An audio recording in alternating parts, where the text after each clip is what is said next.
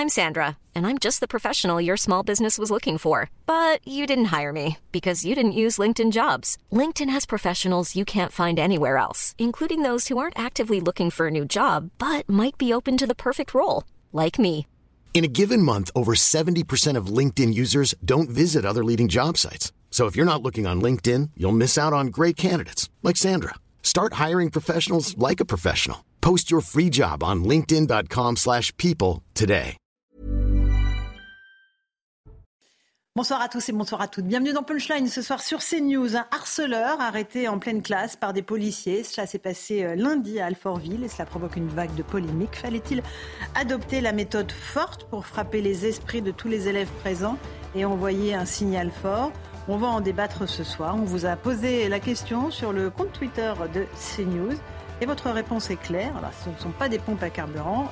La réponse, voilà, des téléspectateurs, oui, euh, euh, 85% pour euh, l'arrestation de cet élève euh, en pleine classe. Non, 15% avant débattre dans un instant. On reviendra donc sur le feuilleton des carburants, la vente des carburants à perte. Le gouvernement a essuyé un refus clair et net de la part de la grande distribution. Quand ça veut pas, ça veut pas.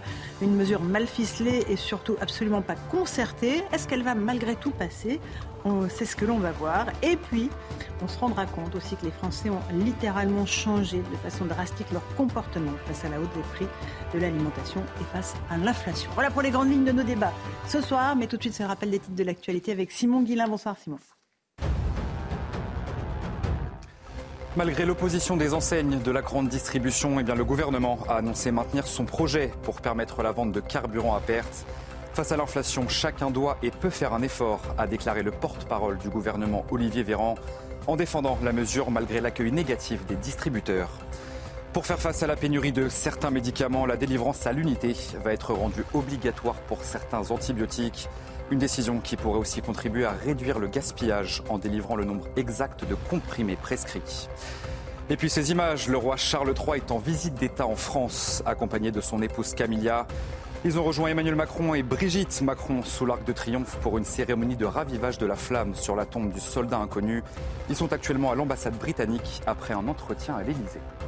Merci beaucoup Simon Guillain. Cette visite de Charles III qui intéresse beaucoup Rachel Kahn. Bonsoir Rachel. Bonsoir. Essayiste. C'est vrai, il vous fascine ce roi-là ou c'est la royauté britannique qui vous fascine? Euh, L'histoire britannique et les relations euh, franco-britanniques me fascinent, euh, de par mes origines aussi, parce que la Gambie était une ancienne colonie anglaise. Et il y a une bromance, c'est-à-dire une petite romance entre euh, Charles III et Emmanuel Macron, vous pensez? Je pense qu'ils ont beaucoup de choses à se dire, bien plus que ce qu'il n'y paraît. D'accord. Donc ce n'est pas seulement une diplomatie de façade Ouais. peut-être euh, à laquelle on va assister. Geoffroy Lejeune, bonsoir. Bonsoir Laurence. Euh, directeur de la rédaction du JDD, vous êtes hermétique à la royauté ou pas? Pas du tout. Ah. J'étais presque Le cri du vexé. cœur, mais pas du tout. Non mais moi je- déjà je suis euh, comment dire assez fasciné par les par le- la, la Grande-Bretagne et, euh, et ensuite je ne comprends pas les polémiques vous savez sur le faste de la réception. Oui. Je trouve ça génial en fait. Le dîner à. Versailles, ça vous choque pas? Pas du tout, au contraire, je trouve ça génial qu'on puisse encore euh, offrir ça. Euh, et c'est une façon de montrer qu'on est encore une grande nation, que qu'on a beaucoup de choses à dire au monde. Et, euh, et je pense pas, euh, contrairement à ce qui est véhiculé par certains responsables Mhm. politiques, que ça choque les gens, et y compris les, les gens les plus modestes. Mhm. Je pense que, c'est possible d'être très modeste et d'éprouver une fierté quand on voit ça. ou, ou que ça leur passe complètement au-dessus de la tête Ou alors. ouais. C'est aussi la, la vraie option. Karim Zerebi, bonsoir. Bonsoir Laurent. Comment allez-vous, ancien député européen Très bien. Royaliste, pas royaliste Non, hein. républicain. Républicain. Plutôt Républicain, républicain. c'est le maître mot ici. Georges Fenech, bonsoir. Merci d'être avec nous, ancien magistrat.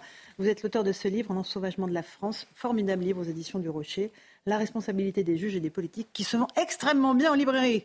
C'est bien ça, Georges hein? Oui, parce qu'il y a quelques vérités. Et je pense que les Français sont en droit de comprendre ce qui se passe. Espérons que tout se passe bien pour le roi et qu'il n'aura pas à faire face à des feux de joie. Vous vous souvenez, il y avait Voilà. les casseroles à l'époque, il avait été obligé de repousser. Il a, oui, oui, enfin, c'est. Emmanuel Macron qui a repoussé le dîner à l'époque euh, et la Mm. réception. Et Sandra Buisson est là du service police-justice de CNews. Bonsoir, Sandra. Avec vous, on va non pas évoquer euh, le roi, mais ce qui s'est passé à Alfortville, euh, avec cette question est-ce qu'il fallait arrêter en plein cours un adolescent de 14 ans soupçonné de harcèlement? On va d'abord faire le point avec euh, le sujet de nos amis Yael Benamou euh, et euh, Sarah Fenzari, Adrien Spiteri. Et puis, on, on va essayer de décortiquer ce problème, parce que nos téléspectateurs sont très clairs. Oui, il fallait utiliser la méthode forte, parce qu'il faut frapper les esprits. D'abord, les explications. Menotte au poignet, l'adolescent de 14 ans est sorti de sa classe escorté par des policiers. Ils lui ont dit euh, on vous arrête pour harcèlement et menace de mort. Et euh, donc après, on l'a entendu crier dans les couloirs. On a été euh, tous choqués. Il y en a qui rigolaient, il y en a qui ne savaient pas trop comment réagir. Chacun avait sa réaction par rapport aux événements. L'affaire débute lundi, quand le père de la victime dépose une main courante au commissariat pour harcèlement. Sa fille aurait reçu des menaces de mort sur Instagram. Une interpellation en pleine salle de classe dénoncée par les représentants des parents d'élèves. Ce qui a choqué deux gamins, c'était la force des policiers. Cinq dans une classe, sincèrement, c'est choquant. Ce n'est pas une cité, c'est un établissement scolaire. Je trouve particulièrement choquant que des enfants euh, dans l'établissement, puisqu'on les confie à l'éducation nationale, euh, soient interpellés par la police. Je ne sais pas si, si c'est une procédure habituelle, mais peut-être qu'il faudrait trouver d'autres solutions. Le collégien a reconnu les faits. Il a été déféré devant un magistrat du parquet. Alors voilà, est-ce qu'il faut que l'école soit sanctuarisée? Est-ce qu'au contraire, il fallait faire un exemple? Euh, Je vous passe la parole dans un instant, mais avec Sandra Buisson, j'aimerais qu'on se penche sur les menaces, sur les violences qui ont eu lieu vendredi. Dans quel contexte exactement, Sandra? Alors ça a eu lieu vendredi euh, dernier, vendredi 15 euh, septembre, sur la boucle Telegram de la classe de l'élève visé, donc une classe de, lycée. Le harceleur a été invité dans cette boucle Telegram euh, par quelqu'un du, groupe parce que lui, il fait partie d'un autre établissement scolaire, un collège d'Alfortville, mais qui est à, une adresse différente. D'ailleurs, la victime ne connaissait pas le collégien harceleur.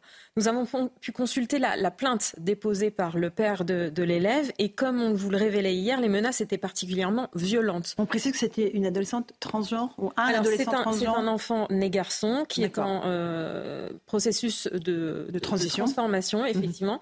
Et euh, effectivement, il s'identifie au féminin euh, désormais. Donc les menaces, notamment qu'on a pu lire dans, cette plainte, c'est on doit te faire une Hitler sale PD, j'ai une haine envers ta race, sale travelot, tu mérites de mourir, on va t'égorger. Mhm. Au final, euh, la qualification des faits retenus par la justice n'est pas le harcèlement, c'est menace de mort et violence psychologique avec euh, une ITT inférieure à 8 jours, avec la circonstance aggravante que ces faits ont été commis à raison du genre ou de l'orientation sexuelle de la victime. Euh, Sandra, arrêter un adolescent en classe, il y avait cinq policiers, c'est la bonne, méthode selon euh, Alors, la bonne ou la mauvaise méthode, ça, euh, ce n'est pas à moi d'en juger. ça se fait et c'est autorisé, notamment on en a peu parlé, mais le même jour, le lundi, il y a trois collégiens qui ont été arrêtés à hier. De la même Alors, façon C'était pas forcément dans, dans la classe, il n'y a pas la précision, mais c'est au sein du collège. Là, c'était parce qu'il y avait eu des violences, une rixe, et par des élèves coutumiers euh, du fait. Euh, cette interpellation de, ce collégien à Alfortville s'est faite lundi en accord avec l'équipe éducative. Effectivement, les policiers n'ont pas le droit de rentrer dans l'établissement si le proviseur ou le principal n'a pas donné euh, son autorisation. Il n'y a jamais eu d'ordre, contrairement à ce qu'a dit le porte-parole du gouvernement, de la part de la justice d'aller arrêter l'élève dans la classe. Le parquet a émis un ordre à comparaître, c'est-à-dire qu'il a donné pour mission aux enquêteurs d'entendre rapidement cet élève suspect. Libre ensuite aux policiers de choisir comment le faire. Euh, habituellement, ce qui se fait, c'est qu'ils discutent avec le directeur de la manière la plus adaptée. Euh, ça peut être convoquer l'élève dans le bureau du directeur et puis les policiers sont là, ou dans une salle annexe où il n'y a personne. Dans ce cas, euh, concernant Alfortville, les policiers, il faut savoir qu'ils devaient agir vite parce qu'il y avait un réel risque de passage à l'acte. C'est ce qu'on nous a dit aussi. de, suicide de la part de l'adolescent. Oui, parce qu'il y avait des menaces incitant le lycéen à se suicider. Il y avait ces menaces d'égorgement.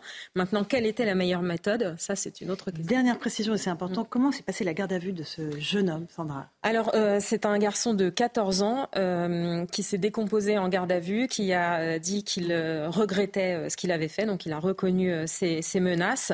Il était bouleversé, euh, c'est ce que nous a confié une source proche du dossier. Alors il faut savoir qu'il n'avait jamais fait parler de lui avant, il était inconnu des services de, police. Il a été présenté à un magistrat qui lui a notifié une mesure de réparation pénale. C'est une alternative aux poursuites. Mhm puisque vu son profil, il était euh, très jeune, son attitude en garde à vue était de reconnaître les faits et de, s'en excuser, et puis il était inconnu de la police. Donc concrètement, il va être suivi par un éducateur, mhm. il devra y avoir une réflexion euh, sur les faits commis, et il va falloir faire un travail, il aura à faire une activité pour la collectivité. Ça peut être par exemple de participer à une association, euh, de participer à une exposition, et s'il ne respecte pas ces mesures, il sera convoqué par le magistrat qui, à ce moment-là, pourra enclencher une procédure pénale classique. Merci Sandra, parce que c'est important d'avoir toutes les pièces du puzzle pour bien comprendre ce qui s'est passé. Euh, Rachel Kahn, euh, quel est votre sentiment sur cette situation? Là, on voit que le jeune se décompose en garde à vue, qui réalise en fait qu'une menace proférée euh, sur Instagram, eh ben, c'est une vraie menace, que ça peut peut-être provoquer le passage à l'acte d'une de ses camarades. Ça a une vertu pédagogique ou pas?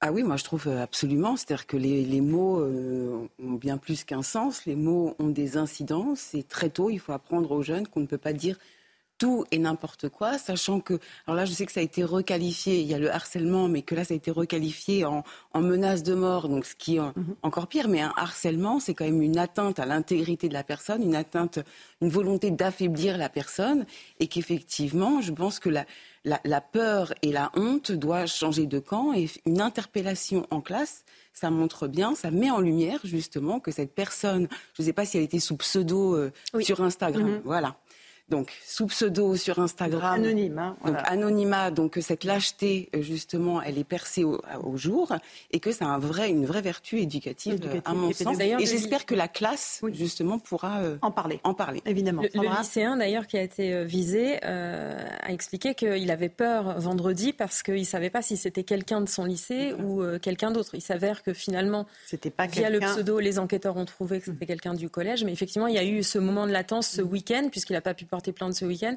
où il avait eu peur, effectivement, que ce soit quelqu'un aussi de son lycée. Qu'est-ce qui est choqué par l'intervention des policiers dans la salle de classe? Personne? Bon, euh, le jeune, 85% de nos téléspectateurs disent oui, c'était la bonne méthode. On, a l'impression, et, on a entendu les parents d'élèves, disent on ne peut pas faire ça en pleine classe. En fait, euh, il aurait peut-être fallu attendre la fin des cours, il fallait peut-être aller en salle, euh, comme me disait Sandra, des profs, ou le convoquer chez le principal. Qu'est-ce que vous en pensez? Je pense pas comme eux parce que en fait, il y a entre 800 000 et 1 million d'enfants qui subissent ce harcèlement euh, euh, quotidiennement. Euh, certains se donnent la mort. On connaît. la du GDD. Euh, oui, et d'ailleurs, je vais reprendre les mots de la maman, la maman de Nicolas. Mhm. euh, mercredi dernier ici, on a parlé, à voilà, à Poissy. Euh, la maman de Nicolas dit, et c'est la, la, phrase qu'on a choisi d'ailleurs de mettre en couverture, combien de cas faudra-t-il encore? Et c'est une très bonne question en réalité qu'elle pose, parce qu'on a connu l'Insee, on a bien vu, il s'est pas rien passé. Gabriel Attal a pris le, sujet à bras le corps.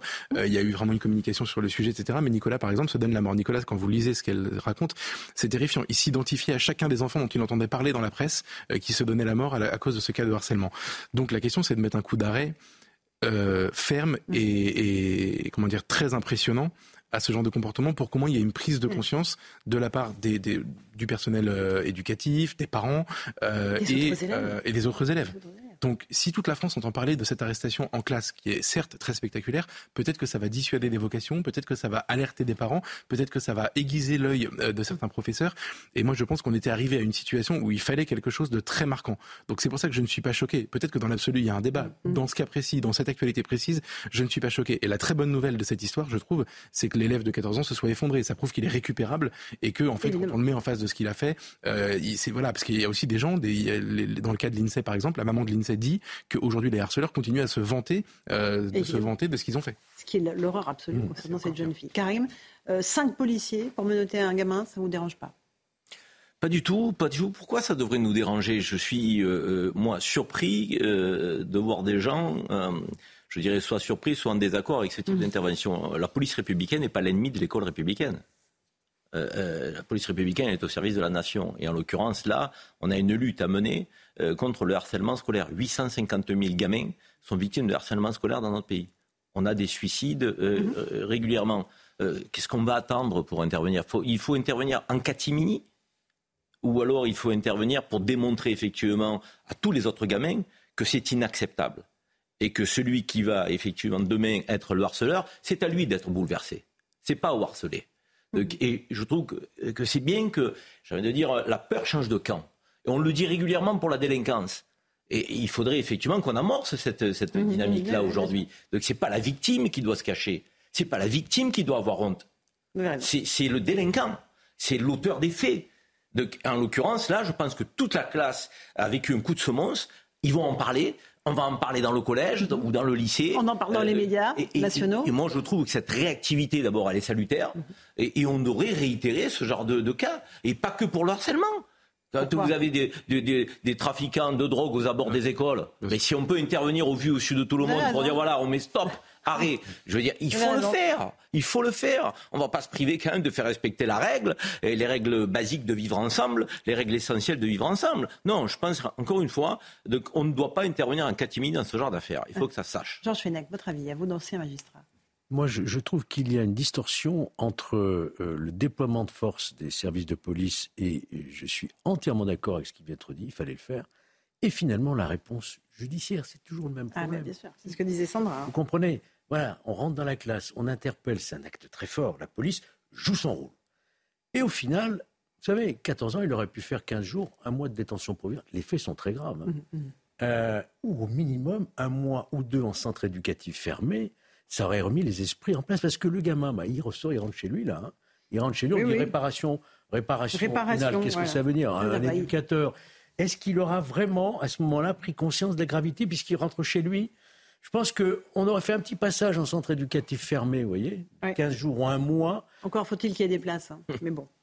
Mais bien sûr. Parce que vous avez raison, il y a un centre éducatif. Il y a des multidélinquants dans 52 départements. Il n'y en a même pas un par département, on le dit souvent ici. On le dit souvent. Donc moi, ce qui, me, ce qui me gêne un petit peu, c'est que la réponse judiciaire n'a pas été à la hauteur du travail qu'a fait les services. Voilà, c'est ce que je voulais dire, mon sentiment. On va juste écouter le commissaire Mathieu Vallet, qui était ce matin à l'invité de Pascal Pro, euh, qui estime qu'il faut plus d'interpellations de ce type exemplaires. Moi, je crois beaucoup en la force de l'exemple. Dans notre société, on n'a pas assez des cas exemplaires. Moi, je redis que si on interviewait ses parents, si jamais cet enfant harcelé, cette victime avait été poussé au suicide ou était décédé, on aurait fouillé son Instagram ou ses réseaux sociaux, on aurait dit, bah, vous voyez, il y a une plainte qui a été déposée, il y a des signalements qui ont été faits, personne n'a bougé, ni l'éducation nationale, ni la police. Là, il y a une réponse rapide des policiers, il y a une enquête qui a été menée, les fonds ont été reconnus. Par contre, la justice des mineurs, vous l'avez vu, il va devoir réparer la victime. Moi, j'estime qu'il faut avoir des interpellations exemplaires et des justices exemplaires. Là, il manquait sans doute, euh, oui, oui, il manquait sans doute le deuxième volet.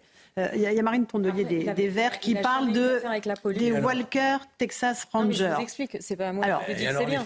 vous repartez sur le, le, jeune. Vous dites quoi, Sandra Parce que je Non, je dis que l'explication euh, de la justice sur la décision qui a été prise, c'est que c'est un enfant de 14 ans qui n'avait jamais eu affaire à la police, qui n'avait jamais fait parler de lui, qui a eu un comportement en garde à vue, effectivement, de regretter les faits et effectivement de, s'effondrer. Et, et, mais oui, est-ce que ça amoindrit pas complètement le, message euh, de l'intervention des policiers? On n'a surtout pas les moyens euh, de répondre, comme le dit euh, très bien Georges, et il a raison. Euh, Vous ne croyez pas qu'un TIG, c'était un On voit bien qu'on n'a pas les infrastructures pour lui faire faire un mois ou deux mois dans un centre éducatif fermé. Et c'est ça le drame. Parce qu'il faudrait le faire. Et je suis assez d'accord. Et au premier délit. Et pas attendre qu'on ait des réitérants ou des récidivistes qui fait 30 ou 40 délits. Quand on était lycéen, quand on faisait des bêtises, on nous collait. On était collés, on ne pouvait pas sortir du lycée. Non, mais c'était une privation de liberté. Hein. Non, mais... Il n'y a plus ça du tout? Je crois Vous qui êtes jeune. Euh, moi, j'ai été collé aussi beaucoup. Mais euh, non, mais aujourd'hui, c'est, à mon avis, euh, c'est pas si fréquent que ça. Si, il doit y avoir des retenues. Oui, oui, bah, j'espère encore les retenues. C'est une bonne question. Je ne suis pas exclusion, le samedi, exclusion de deux jours ou des choses comme ça. aussi, Ça, ça marque ça. Mm, mm. La réparation pénale, ça veut dire quoi? Qu'est-ce qu'il va faire? Ah bah vous êtes magistrat quand même. moi, je, sais, que la réparation pénale. Je ne sais pas. Est-ce que ça veut dire payer Est-ce que ça veut dire payer une amende, Sandra ça, ça, veut être une, amende. Je vous ai expliqué. Donc il va y avoir, il va falloir, il va être suivi par un éducateur. Il va devoir participer euh, soit à des activités euh, collectives euh, réalisées euh, donc pour la collectivité, participer peut-être à une expo, à une association sur. Euh, mais il faut devenir député et changer cette loi. Non, mais c'est très bien. On menace hein quelqu'un de l'égorger et on va, on va voir des expositions. Moi, je veux bien, mais je vous assure qu'il y a des non, jeunes. Qu'il allait aller il n'y a qu'une chose qu'ils comprennent, c'est la sanction. Et, la sanction, sur les vous savez, Sandra, la sanction, ça a une valeur aussi éducative. Ah, oui, la sanction éducative, ça existe. Non, mais c'est ironique. il y a un autre problème, c'est que. Non, c'est pas ironique ce que je dis. Non, je ferai le jeune. Je suis d'accord avec, Georges pour dire que la, dans ce cas précis, euh, la réponse de la police est parfaite parce que ça, ça, ça, envoie un message très clair, mais on ne pourra pas envoyer cinq policiers à chaque élève harcelé. C'est donc, il y a la force de l'exemple, il faut que l'exemple soit très marquant pour pas être obligé de le faire tout le temps. Alors, Marine Tondelier, parce qu'après je vous passe la parole à Rachel Kahn, euh, la patronne des Verts, euh, qui nous aime beaucoup et on lui rend bien, a dit qu'il s'agissait de, des Walker Texas Rangers elle a dénoncé l'action des policiers. Pas étonnant. C'est pas étonnant, c'est intéressant et, ça rebondit avec ce que je, ce que je voulais dire. C'est-à-dire qu'en creux, ce qui se passe avec cet événement-là, c'est aussi nos rapports aux jeunes. Moi, j'en ai vraiment marre, en fait, que les jeunes puissent nous dicter euh, certaines choses, et notamment euh, avec euh, les jeunesses environnement, Greta Thunberg, etc., mm-hmm. qui nous pointe du doigt en disant qu'on dit blablabla, bla, bla, etc. C'est-à-dire que la règle, c'est aux adultes de la donner. Si on n'arrive pas à, à être ferme sur cette règle avec des sanctions de la règle, on n'arrivera pas non plus à transmettre notre patrimoine, notre culture, etc., notre héritage, etc. C'est lié, vous avez raison. Georges, euh, Georges. Ces réactions que vous venez de citer, là, donc, euh, par une, responsable politique, mhm. elles sont effarantes parce que si elle était touchée, elle et son enfant, par le harcèlement, elle, ne, elle demande, c'est elle la première qui demanderait une intervention. Donc une intervention rapide, une intervention protectrice. Donc, et là, en l'occurrence, elle traite ça avec ironie. Encore une fois, alors qu'on a combien de parents désemparés? Combien d'enfants qui n'ont pas de réponse? Vous dites 850 000 par an. 850 000. Donc un peu de, de, respect pour les victimes, un peu de respect pour ceux qui sont en souffrance. Et encore une fois, quand la peur change de camp et quand c'est le harceleur qui s'interroge, qui se pose des questions, qui est bouleversé, ben moi je dis que c'est pas mal. Euh, est-ce que ce problème de la jeunesse, Georges Fenech, que vous décrivez dans L'ensauvagement de la France, ce livre, euh, tout n'est pas lié, justement, manque d'autorité, plus d'autorité sur les jeunes On sait que beaucoup des émeutiers euh, du mois de juillet étaient des mineurs et qui sont sortis dans la rue. Il y a un vrai problème de, famille et de parentalité. Puisque vous citez mon livre, je raconte une anecdote. J'étais devant la passerelle du palais de justice de Lyon. Mhm. Je suis abordé le soir, je me promenais par un jeune homme de 40 ans, enfin d'une 40 ans, de type maghrébin, qui m'interpelle et qui me dit Vous êtes monsieur le juge? Oui. Merci. Merci de quoi? Mais quand j'avais 16 ans, vous m'avez mis un mois en prison. Vous êtes le premier qui m'a fait prendre conscience qu'il fallait que j'arrête mes bêtises. Aujourd'hui, je suis marié, je suis père de famille, j'ai un travail. Merci, monsieur le juge, il a passé son chemin. Mais ça, je m'en rappellerai toujours. Et il y a des études sociologiques qui ont été faites. Les courtes peines pour les mineurs, ça les stoppe.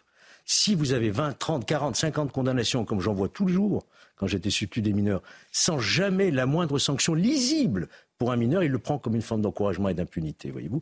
Dans cette affaire d'une extrême gravité, mmh. encore une fois, il aurait fait un mois de centre éducatif fermé, bien rééduqué là, dans un lieu fermé, ça aurait été autre chose que d'aller visiter des expositions. Mmh. Euh, je, ferai la jeune là-dessus, sur effectivement, et la réponse de la justice, et le fait que voilà, on est face à une violence des mineurs, mais peut-être parce qu'il n'y a pas d'éducation, il n'y a pas de prise en charge des parents il y, a une, il y a une, perte d'autorité en fait à peu près à tous les niveaux de la société. Moi, je suis d'accord avec, avec, vous. J'ai été frappé aussi par le fait que les, les émeutiers du mois de juin au juillet mmh. étaient des mineurs et qu'ils n'avaient pas d'antécédents euh, judiciaires. Ça prouve en effet qu'il y a une impunité, qu'il y, y, a quelque chose de, de, de, très inquiétant qui traverse. Euh, Peut-être que les caïds aussi envoyaient les mineurs. Euh, Mais c'est le même le cas dans les trafics de drogue. Ils sont utilisés en tant que mineurs. 20% bien trafic des dealers sont des mineurs. Mais c'est parce que un trafiquant sur cinq est un mineur. Il sait qu'il risque au plus quelques heures de garde à vue. C'est tout. Exactement. Ce sont des spécialistes mmh. du code pénal, donc ils envoient des, des, mineurs en première ligne.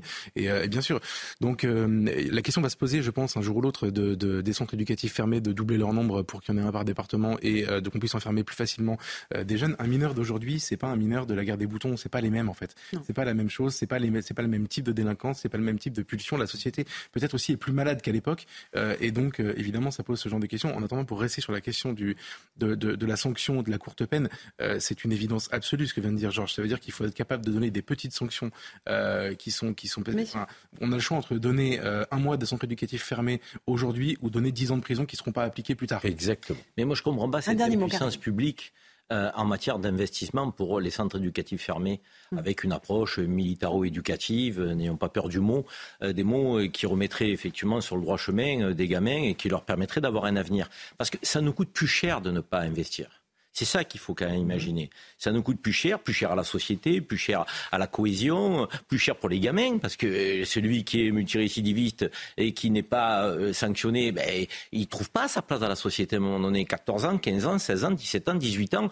Donc, euh, et, puis ensuite, eh ben, il passe à, un autre type de délinquance. Donc, si on stoppe pas d'entrer en rééduquant, en remettant sur le droit chemin, avec un apprentissage à la clé, avec l'envie de retrouver, je dirais, des perspectives, mm-hmm. on peut pas penser qu'un adolescent de 13, 14, 15 ans est foutu. Je veux dire, c'est gravissime d'imaginer ça. Donc à nous et à la société d'investir pour que euh, ces gamins-là puissent retrouver une place dans la société et moins coûter à la société sur, négativement. C'est la clé de, tout. Mm, mm, le discours de la raison. Petite pause, on s'entend dans un instant dans mm, Punchline sur CNews. On reparlera du pouvoir d'achat euh, qui est en berne et de cette euh, histoire de vente à la perte des carburants qui a du plomb dans l'aile. A tout de suite. 17h30, on se retrouve en direct dans Punchline sur CNews. Tout de suite, le rappel des titres de l'actualité avec Simon Guillain. Les cas de Covid sont en hausse ces derniers jours. Les Français sont de plus en plus nombreux à demander des tests dans les pharmacies. Face à la reprise de l'épidémie, le ministre de la Santé a décidé d'avancer la campagne vaccinale de deux semaines. Elle débutera le 2 octobre prochain. Pour faire face à la pénurie de certains médicaments, la délivrance à l'unité va être rendue obligatoire pour certains antibiotiques. Une décision qui pourrait aussi contribuer à réduire le gaspillage en délivrant le nombre exact de comprimés prescrits.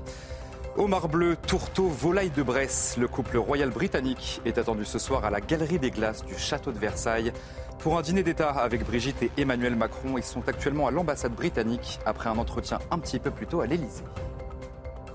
Merci beaucoup Simon Guillain pour ces titres de l'actualité. Sur les médicaments, on salue Marc Toiti qui vient d'arriver, économiste. Je trouve que c'est très intéressant l'idée de pouvoir les vendre à, l'unité. Ah, c'est pas trop tôt, j'ai envie de dire, parce qu'en fait, on sait très bien qu'il y a des gaspillages depuis des années, et dans la plupart des pays d'ailleurs euh, européens et non européens, Ils sont on, pratique effectivement euh, donc euh, cette posologie, et comme ça, il n'y a pas de gaspillage. Qui n'a pas acheté une boîte d'antibiotiques complète pour son enfant Et n'oublions pas que derrière, ça réduit aussi le, je dirais, le déficit, parce que c'est ça le but, hein, de réduire le déficit de la sécurité sociale. D'ailleurs, l'une des raisons de la pénurie de médicaments, elle est là, c'est que certains laboratoires, en fait, finalement, ils vendent plus cher dans d'autres pays. Mhm. Donc, ils se disent, avant de servir la France, on va peut-être servir d'autres pays. C'est ça qui est assez incroyable.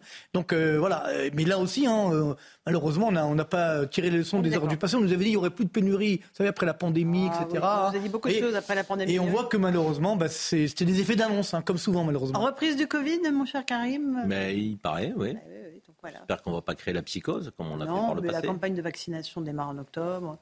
Euh, le virus euh, est un petit peu moins euh, virulent que lors des dernières vagues. Écoutez, voilà, espérons que tout se passe bien. On va parler, et c'est pour ça que vous êtes là, mon cher Marc, Bien sûr, avec plaisir. euh, de euh, pouvoir d'achat, d'inflation et des prix des carburants. Ça fait trois jours qu'on suit le feuilleton des pieds nickelés du gouvernement qui ont tenté de faire passer une autorisation, une autorisation de vendre le carburant à perte. euh, à partir du 1er décembre pendant six mois. Et patatras, d'abord les, petites stations-service ont tout de suite dit mais nous on peut pas remettre la clé sous la porte. Puis la grande distribution, à son tour, dit non. Explication de Michael Dos Santos et on en débat ensuite. Après plus d'une heure d'audition à l'Assemblée nationale, Alexandre Bompard est le premier à s'opposer à la vente de carburant à perte. Le PDG du groupe Carrefour privilégie une autre stratégie pour réduire les prix à la pompe. Il ne faut d'ailleurs pas trop ouvrir cette boîte de Pandore-là au risque de fragiliser à la fois l'équilibre des filières et de fragiliser l'équité territoriale entre les consommateurs. Donc, en ce qui nous concerne, nous, groupe Carrefour, nous n'avons pas vocation et nous n'avons pas, nous ne vendrons pas à perte. Nous continuerons à faire des opérations à prix coûtant. Très vite, les autres patrons des grandes enseignes s'alignent sur cette position. Thierry Cotillard, président des magasins Intermarché, alerte même sur une mesure qui ne serait pas sans conséquences.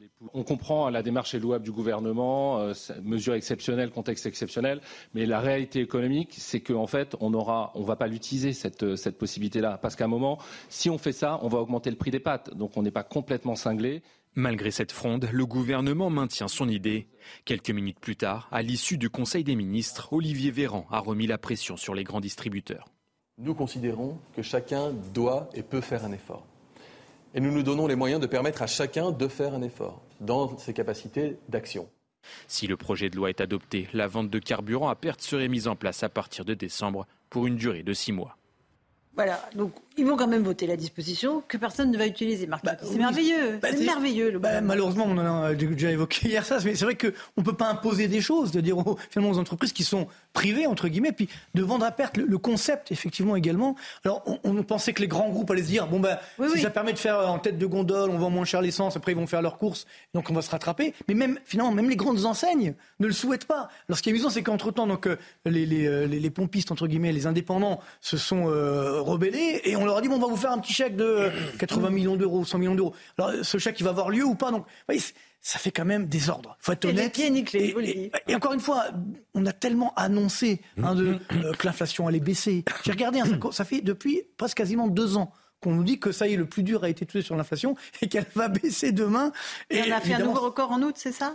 euh, la- L'inflation a augmenté en août. Effectivement, on est passé à 4,9% aux normes INSEE, 5,7% aux normes Eurostat. Et je vous donne un scoop. On n'a pas encore les chiffres, mais pour le mois de septembre, ça va encore augmenter. Parce que vous savez, l'inflation, Mmh. on mesure euh, ce qu'on appelle un glissement annuel. Ça veut dire on regarde le mois de septembre Par 2023 rapport à par rapport à septembre 2022. Or, en septembre 2022, les prix ont baissé à l'époque. Alors là, on sait très bien que les prix vont augmenter, donc ça veut dire que le, niveau de l'inflation va augmenter. Donc là, j'attends, parce que là, j'ai écouté hein, le ministre de l'économie, le gouverneur de la Banque de France, ça y est, le pic a été atteint. Alors j'attends les chiffres du mois de septembre, on va l'avoir euh, dans quelques jours, euh, fin, euh, fin août, fin, donc fin septembre, pour nous dire ben, l'inflation augmente encore. Que vont-ils nous dire? Parce que c'est ça également le problème. on reste sur une inflation qui est, qui est très forte, et alors après, il y aura certainement une phase de baisse, mais il faut bien comprendre, c'est que quand l'inflation baisse, ça ne veut pas dire que les prix baissent. Il faut bien comprendre, les prix ne baissent pas en France. Et Thierry Cotillard du groupement des mousquetaires nous disait la semaine dernière, les prix ne reviendront pas à la normale. Alors, Ils ne reviendront ça dépend parce que, par exemple, notamment dans les. Quel est le prix et le produit qui augmente le plus, dont le prix augmente le plus en France en ce moment depuis, euh, depuis 2021 La nourriture pour bien chien. Non, c'est le sucre. Le sucre 62% de hausse. Vous vous rendez compte? Alors, je ne sais pas si on va revenir effectivement en arrière, parce qu'on n'a jamais vu ça. Même dans la. Euh, il y avait des phases de spéculation sur le sucre, on était monté à 58%. il y avait eu un film sur ça à l'époque. Là, 62% depuis 2021 seulement. Donc, c'est énorme. Donc, je ne vois pas comment effectivement on va revenir en arrière, mais c'est sûr que quand les prix. Faut faire des provisions de sucre, Marc? Non, non, pas du tout. Au contraire, ça, parce que moi, ma, théorie, elle est très simple c'est que quand les prix vont trop haut, parce que, pour rappeler du sucre, de l'alimentation, enfin, tout explose. Quand les prix vont trop, malheureusement, on sait comment ça se termine. Les ménages ne peuvent plus consommer, donc la consommation baisse. Et là, les entreprises, elles vont être obligées, enfin les entreprises, les distributeurs vont être obligés de baisser leurs prix. Parce qu'au niveau des entreprises, ce qu'on appelle les prix à la production, ça baisse déjà. Mais ce n'est pas encore répercuté sur les prix de vente. Donc il y en a qui se prennent des petites marges au passage, mais quand la consommation va baisser, alors là, inévitablement, les prix vont baisser. Et ce que le problème, c'est que ça veut dire que pour avoir une baisse des prix, il faudra passer par la case récession. Et qui dit récession, dit, chômage, donc moins de revenus, etc. Donc c'est quand même, on va avoir une année 2024 euh, très compliquée. Karim sur euh, ce truc mmh. d'essence. Cette séquence. Tout le monde euh, comprend très bien. En fait, le gouvernement ne veut pas toucher à ces taxes. Ils essaient de trouver absolument tout pour faire peser sur les autres la responsabilité. cette séquence sur la demande de vente à perte du carburant en dit long sur la culture économique hein, de nos politiques. C'est assez dramatique. C'est assez effrayant. Je veux dire, dès que, je veux dire, c'est un basique en économie. Ils ont 60% de taxes sur le carburant mais ils vont demander aux distributeurs de vendre, de vendre à perte. Non, mais on marche sur la tête. Je veux dire, c'est pas sérieux.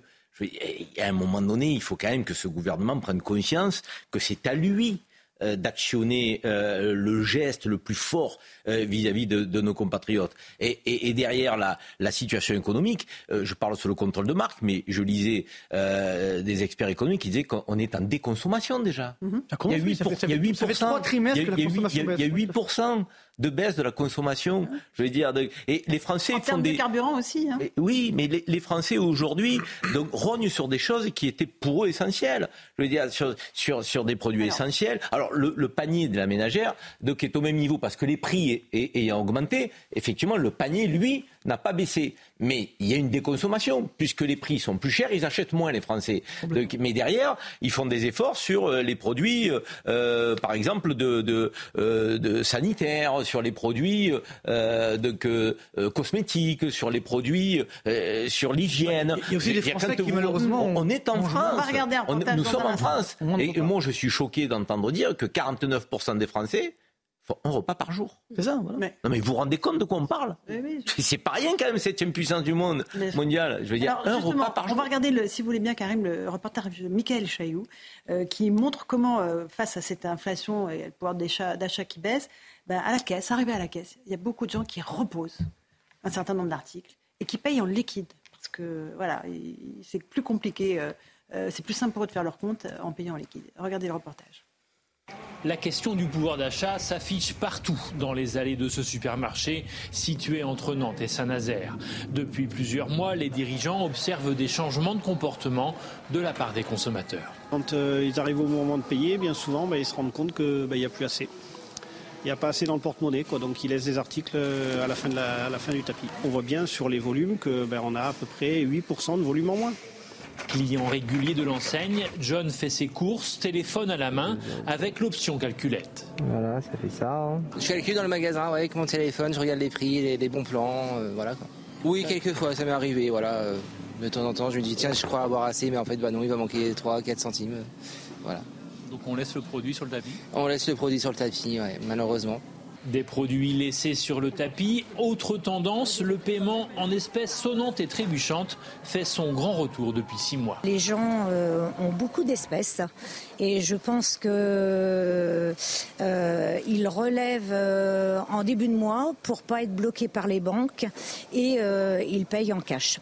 Si les ventes sont en baisse de 8% en volume, la valeur du panier moyen n'a pas baissé du fait de l'augmentation des prix c'est très intéressant l'explication. Pourquoi ils payent en liquide? Parce qu'en fait, ils retirent vite l'argent en début de mois pour éviter que la banque qui... les bloque, Marc. Ça, c'est vraiment. Non, c'est affolant. C'est-à-dire, en fait, ça montre bien ce, danger sociétal qu'on a aujourd'hui. C'est-à-dire que beaucoup de Français, parce que n'oublions pas, cette inflation, elle est très inégalitaire.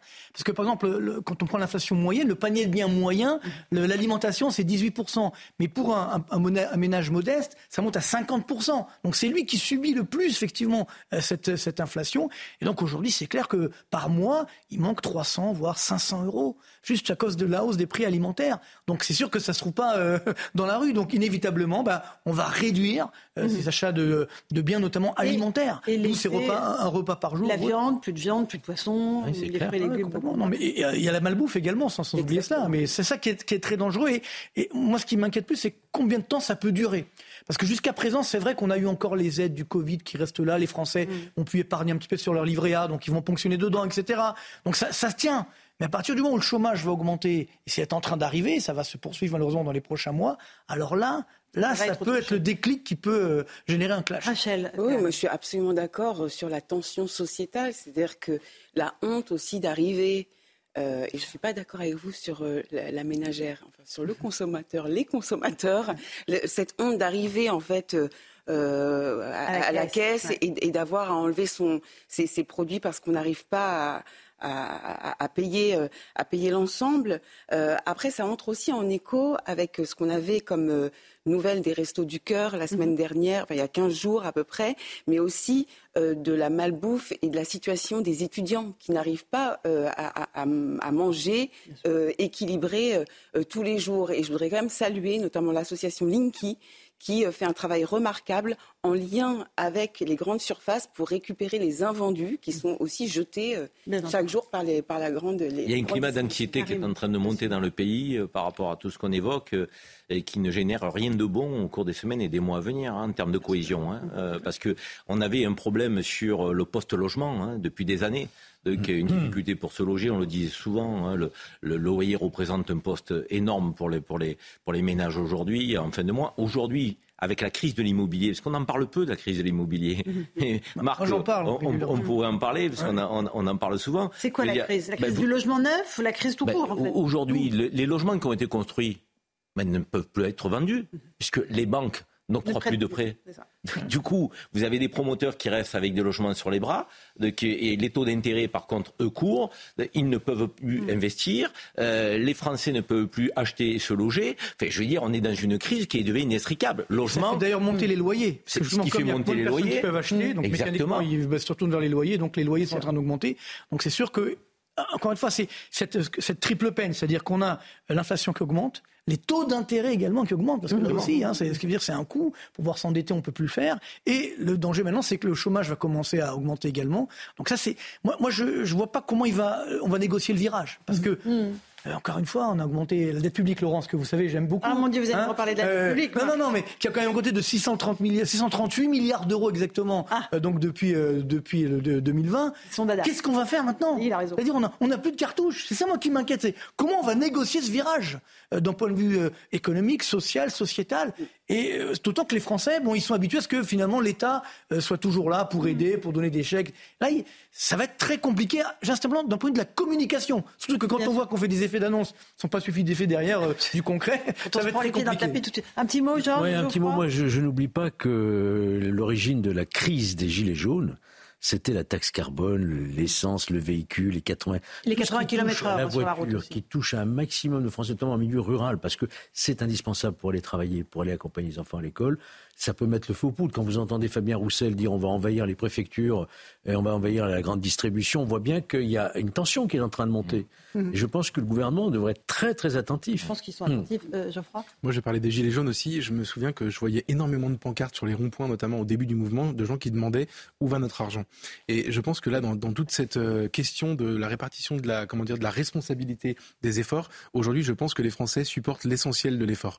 Les, les, dans la question de- du carburant, le gouvernement qui ne veut pas faire un seul effort sur les taxes, euh, les distributeurs qui ne peuvent manifest- manifestement pas faire beaucoup plus d'efforts, en tout cas pas vendre à perte, ça paraît incongru évidemment, et les consommateurs qui ne peuvent plus payer. J'en veux énormément à l'État de ne jamais s'être posé la question ces dernières années parce qu'elle s'est posée réellement sur le plan politique notamment, la question de sa réorganisation. C'est pas une question de RGPP euh, bête et méchant, de supprimer juste des postes de fonctionnaires, c'est essayer de comprendre comment on est passé en 30 ou 40 ans d'un État qui était un État qui administrait les choses à un État qui est devenu une bureaucratie. chiffre, Obèse. on comprend. Obèse, mais une bureaucratie surtout. Et une bureaucratie, Avec c'est ça. Beaucoup de bureaucratie et peu d'action, pardon euh, Jean. Peut-être un chiffre pour comprendre sous le contrôle de Marc Lotti. Je crois que nos- le niveau de nos dépenses publiques, c'est à peu près 55-56. 58% du 58% PIB. Non, mais- maintenant du PIB. Oui, tout à fait. La moyenne européenne, elle est de 48%. Euh, non, 50. On est ça a monté un Ah, peu. a avec monté le- un petit on est à peu. 49, mais Donc, 49. tu vois, tu vois qu'on on est, est largement La différence, la zone euro, la hein. différence, ça représente tout l'impôt sur le revenu, toute la TPP, toute la TVA. Tu t'imagines Mm. Donc on a trop de dépenses publiques, c'est clair. Oui, c'est ça qui est très dangereux, c'est-à-dire qu'en Ah. fait, on a ce sentiment justement que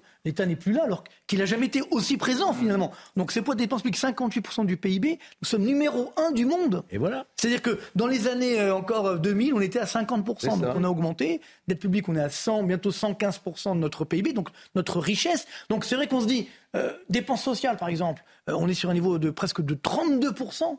C'est numéro un la réforme La, la de- moyenne de l'OCDE, c'est 20%. Donc, on se dit, où va l'argent? C'est-à-dire qu'on a énormément, effectivement, de moyens qui sont mis là. Mais malheureusement, on a ce malaise social qui est en train de s'installer. Et c'est ça qui est dangereux parce que aurait- euh, on, on a ce sentiment qu'on est protégé. Et aujourd'hui, l'État, malheureusement, n'a pas les moyens de Alors, parce qu'il ne s'est pas réorganisé. D'autant que dans cette période de crise, il faut quand même le dire, sur le plan fiscal, les caisses de l'État n'ont jamais été aussi pleines. ça continue Je veux dire, la, TVA aujourd'hui, Oui, c'est bien 200 sûr. milliards. C'est 200 milliards la TVA. Je veux dire, c'était 170 milliards, on est à 200 milliards. Donc on parlait des taxes sur le carburant donc, qui représentent 60%, mais la TVA qui est quand même sur les produits de première nécessité, qui frappe tous les Français, c'est 200 milliards. Donc on n'est pas capable aujourd'hui, avec des caisses de l'État qui se remplissent, de faire un effort, de réformer nos services publics. Donc, et on est de plus en plus insatisfait, on le voit. Et pourtant, ils nous annoncent des milliards pour l'hôpital, des, des milliards pour la justice, des milliards. Mais on voit bien que tout ça n'aboutit pas à une amélioration, à un progrès. C'est ça qui est quand qu'est-ce même gravissime. en urgence pour réduire le millefeuille administratif La mairie, l'intercommunalité, le département, la région, les métropoles. Mais vous vous rendez compte, il y a 550 000 élus en France. C'est clair. on Non, a fait a- la réforme du conseil départemental après vous. Il faut déjà commencer par les dépenses de fonctionnement. L'année dernière, par exemple, alors que les franchisseurs la ceinture, ça a augmenté de plus de 26 milliards d'euros. Chiffre de l'INSEE, parce que chaque fois on me dit mais d'où vous sortez vos chiffres? Mais c'est l'INSEE, hein, c'est pas, je les ai pas inventés. Des chiffres tout à fait officiels. Donc ce qui veut dire que on a, euh, voilà, non, je n'ai pas les moyens de calculer tous les chiffres pour la France, mais l'INSEE est là pour ça. Donc on se rend bien compte qu'aujourd'hui on a cette augmentation, euh, je dirais, euh, des, des, des coûts en permanence. Euh, les impôts continuent d'augmenter. Là aussi, on atteint un, un record historique sur la, cette pression fiscale au sens large. Pour le coup, à Paris. Euh, Parce que n'oublions pas que quand on augmente les dépenses, à la fin, c'est nous qui payons aujourd'hui. Donc, c'est ça, moi, ce qui m'inquiète, c'est qu'on n'a plus ce- cette confiance, finalement, également dans la parole publique. Quand on dit une chose un jour, puis finalement, le lendemain, on est. euh, dit l'inverse. On dit exactement l'inverse. C'est très dangereux. Et c'est pour ça que dans cette rentrée politique, effectivement, Fabien Roussel veut tirer son épingle du jeu de cette situation et veut marquer le fait d'être l'homme de gauche Mm. qui va traiter cette question euh, économique, mais aussi du pouvoir d'achat. Ah, mais on ne peut pas le faire en Et- et envahissant aussi la des salaires. dont Marine Le Pen s'est emparée. Et elle a eu raison en 2022. Elle a décidé que l'axe majeur de sa campagne, ce serait le pouvoir d'achat. C'est d'autant plus effectivement, incompréhensible la proposition d'envahir les préfectures.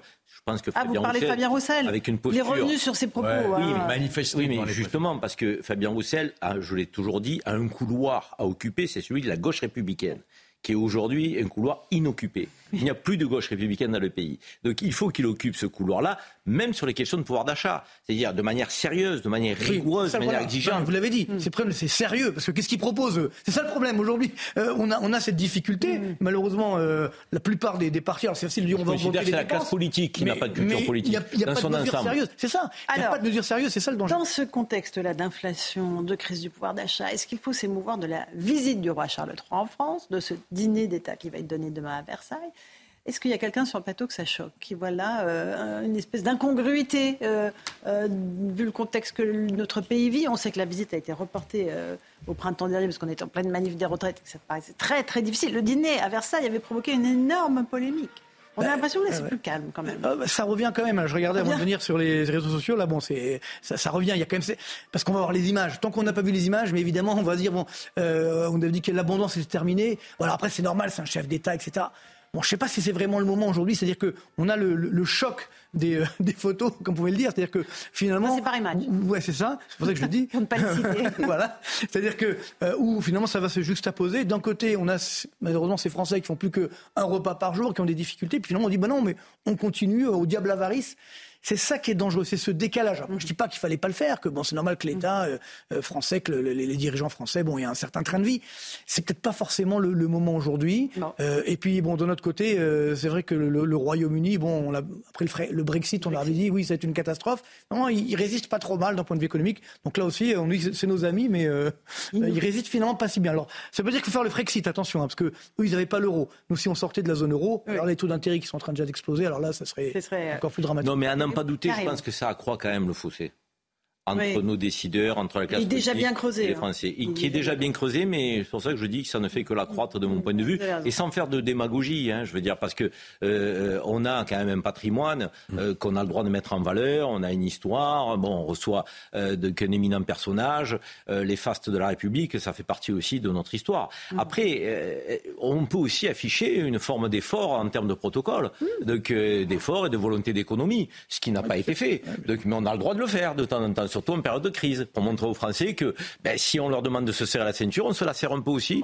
euh, donc, en haut lieu. C'est pas le cas. Un tout petit mot, je, je, partage, mais dans le même mouvement, on parle souvent des valeurs, de nos valeurs. On a eu l'épisode Jean du Jardin sur nos valeurs, et je pense que les valeurs, elles sont aussi immatérielles et qu'on manque dans notre pays aussi de ce pouvoir d'achat immatériel qui peut être représenté dans euh, cette, euh, cette visite du, du roi, pardon, Charles, Charles III. Si on n'accueille pas le roi d'Angleterre à Versailles, qui va-t-on accueillir à Versailles? Franchement. C'était quand même. Non, mais c'est vrai. Oui, mais ça, ça, fait un quiproquo aussi. non, mais... Euh, là, on a un roi d'Angleterre, mais on n'a pas un roi de France. Donc, c'est-à-dire que. Si, si, moi, je préfère d'ailleurs la ah non, monarchie. On n'a pas roi de France parlementaire britannique à la monarchie oui, républicaine ah, ah, ou à la fausse monarchie républicaine. C'est pas le cas d'Emmanuel Macron. C'est quand même pas le cas. Ce sont deux monarques qui vont euh, dîner ensemble ce soir. Vous êtes en forme, Georges Fedek. Merci Georges, merci Marc Toiti. On fait une petite pause. On se retrouve dans un instant dans Punchline sur CNews et sur Europe 1. On reviendra sur cette arrestation spectaculaire en plein cours d'un jeune ado de 14 ans à Harceleur. On se posera la question fallait-il le faire comme cela ou non? A tout de suite dans Punchline. Bonsoir à tous et bonsoir à toutes. Bienvenue dans Punchline ce soir sur Europe 1 et sur CNews. Fallait-il que les policiers interviennent en pleine salle de classe à Alfortville lundi pour arrêter et passer les menottes à un jeune harceleur de 14 ans? Il y a ceux qui pensent qu'il ne fallait pas faire comme cela, qu'il fallait attendre la fin des cours. Parmi eux, il y a des parents d'élèves qui sont choqués. Et puis il y a ceux qui, au contraire, et j'en fais partie, pensent qu'il était grand temps de faire passer un message de fermeté aux harceleurs. Trop de drames se sont produits, trop de jeunes se sont suicidés après avoir été persécutés à l'école pour que l'on ne réagisse pas enfin. Une méthode forte qu'assume Gabriel Attal, le nouveau ministre de l'Éducation nationale. Quel contraste avec son prédécesseur. On aimerait d'ailleurs que cette réaffirmation de l'autorité s'étende à d'autres secteurs, le respect des forces de l'ordre par exemple, l'exemplarité des peines prononcées par la justice pour sanctionner les délinquants. On aimerait que nos dirigeants fassent preuve de la même fermeté pour que notre état de droit ne soit pas bafoué, que nos frontières soient aussi respectées. Un choc d'autorité en somme. Il n'est jamais trop tard pour l'imposer. On en débat ce soir dans Punchline.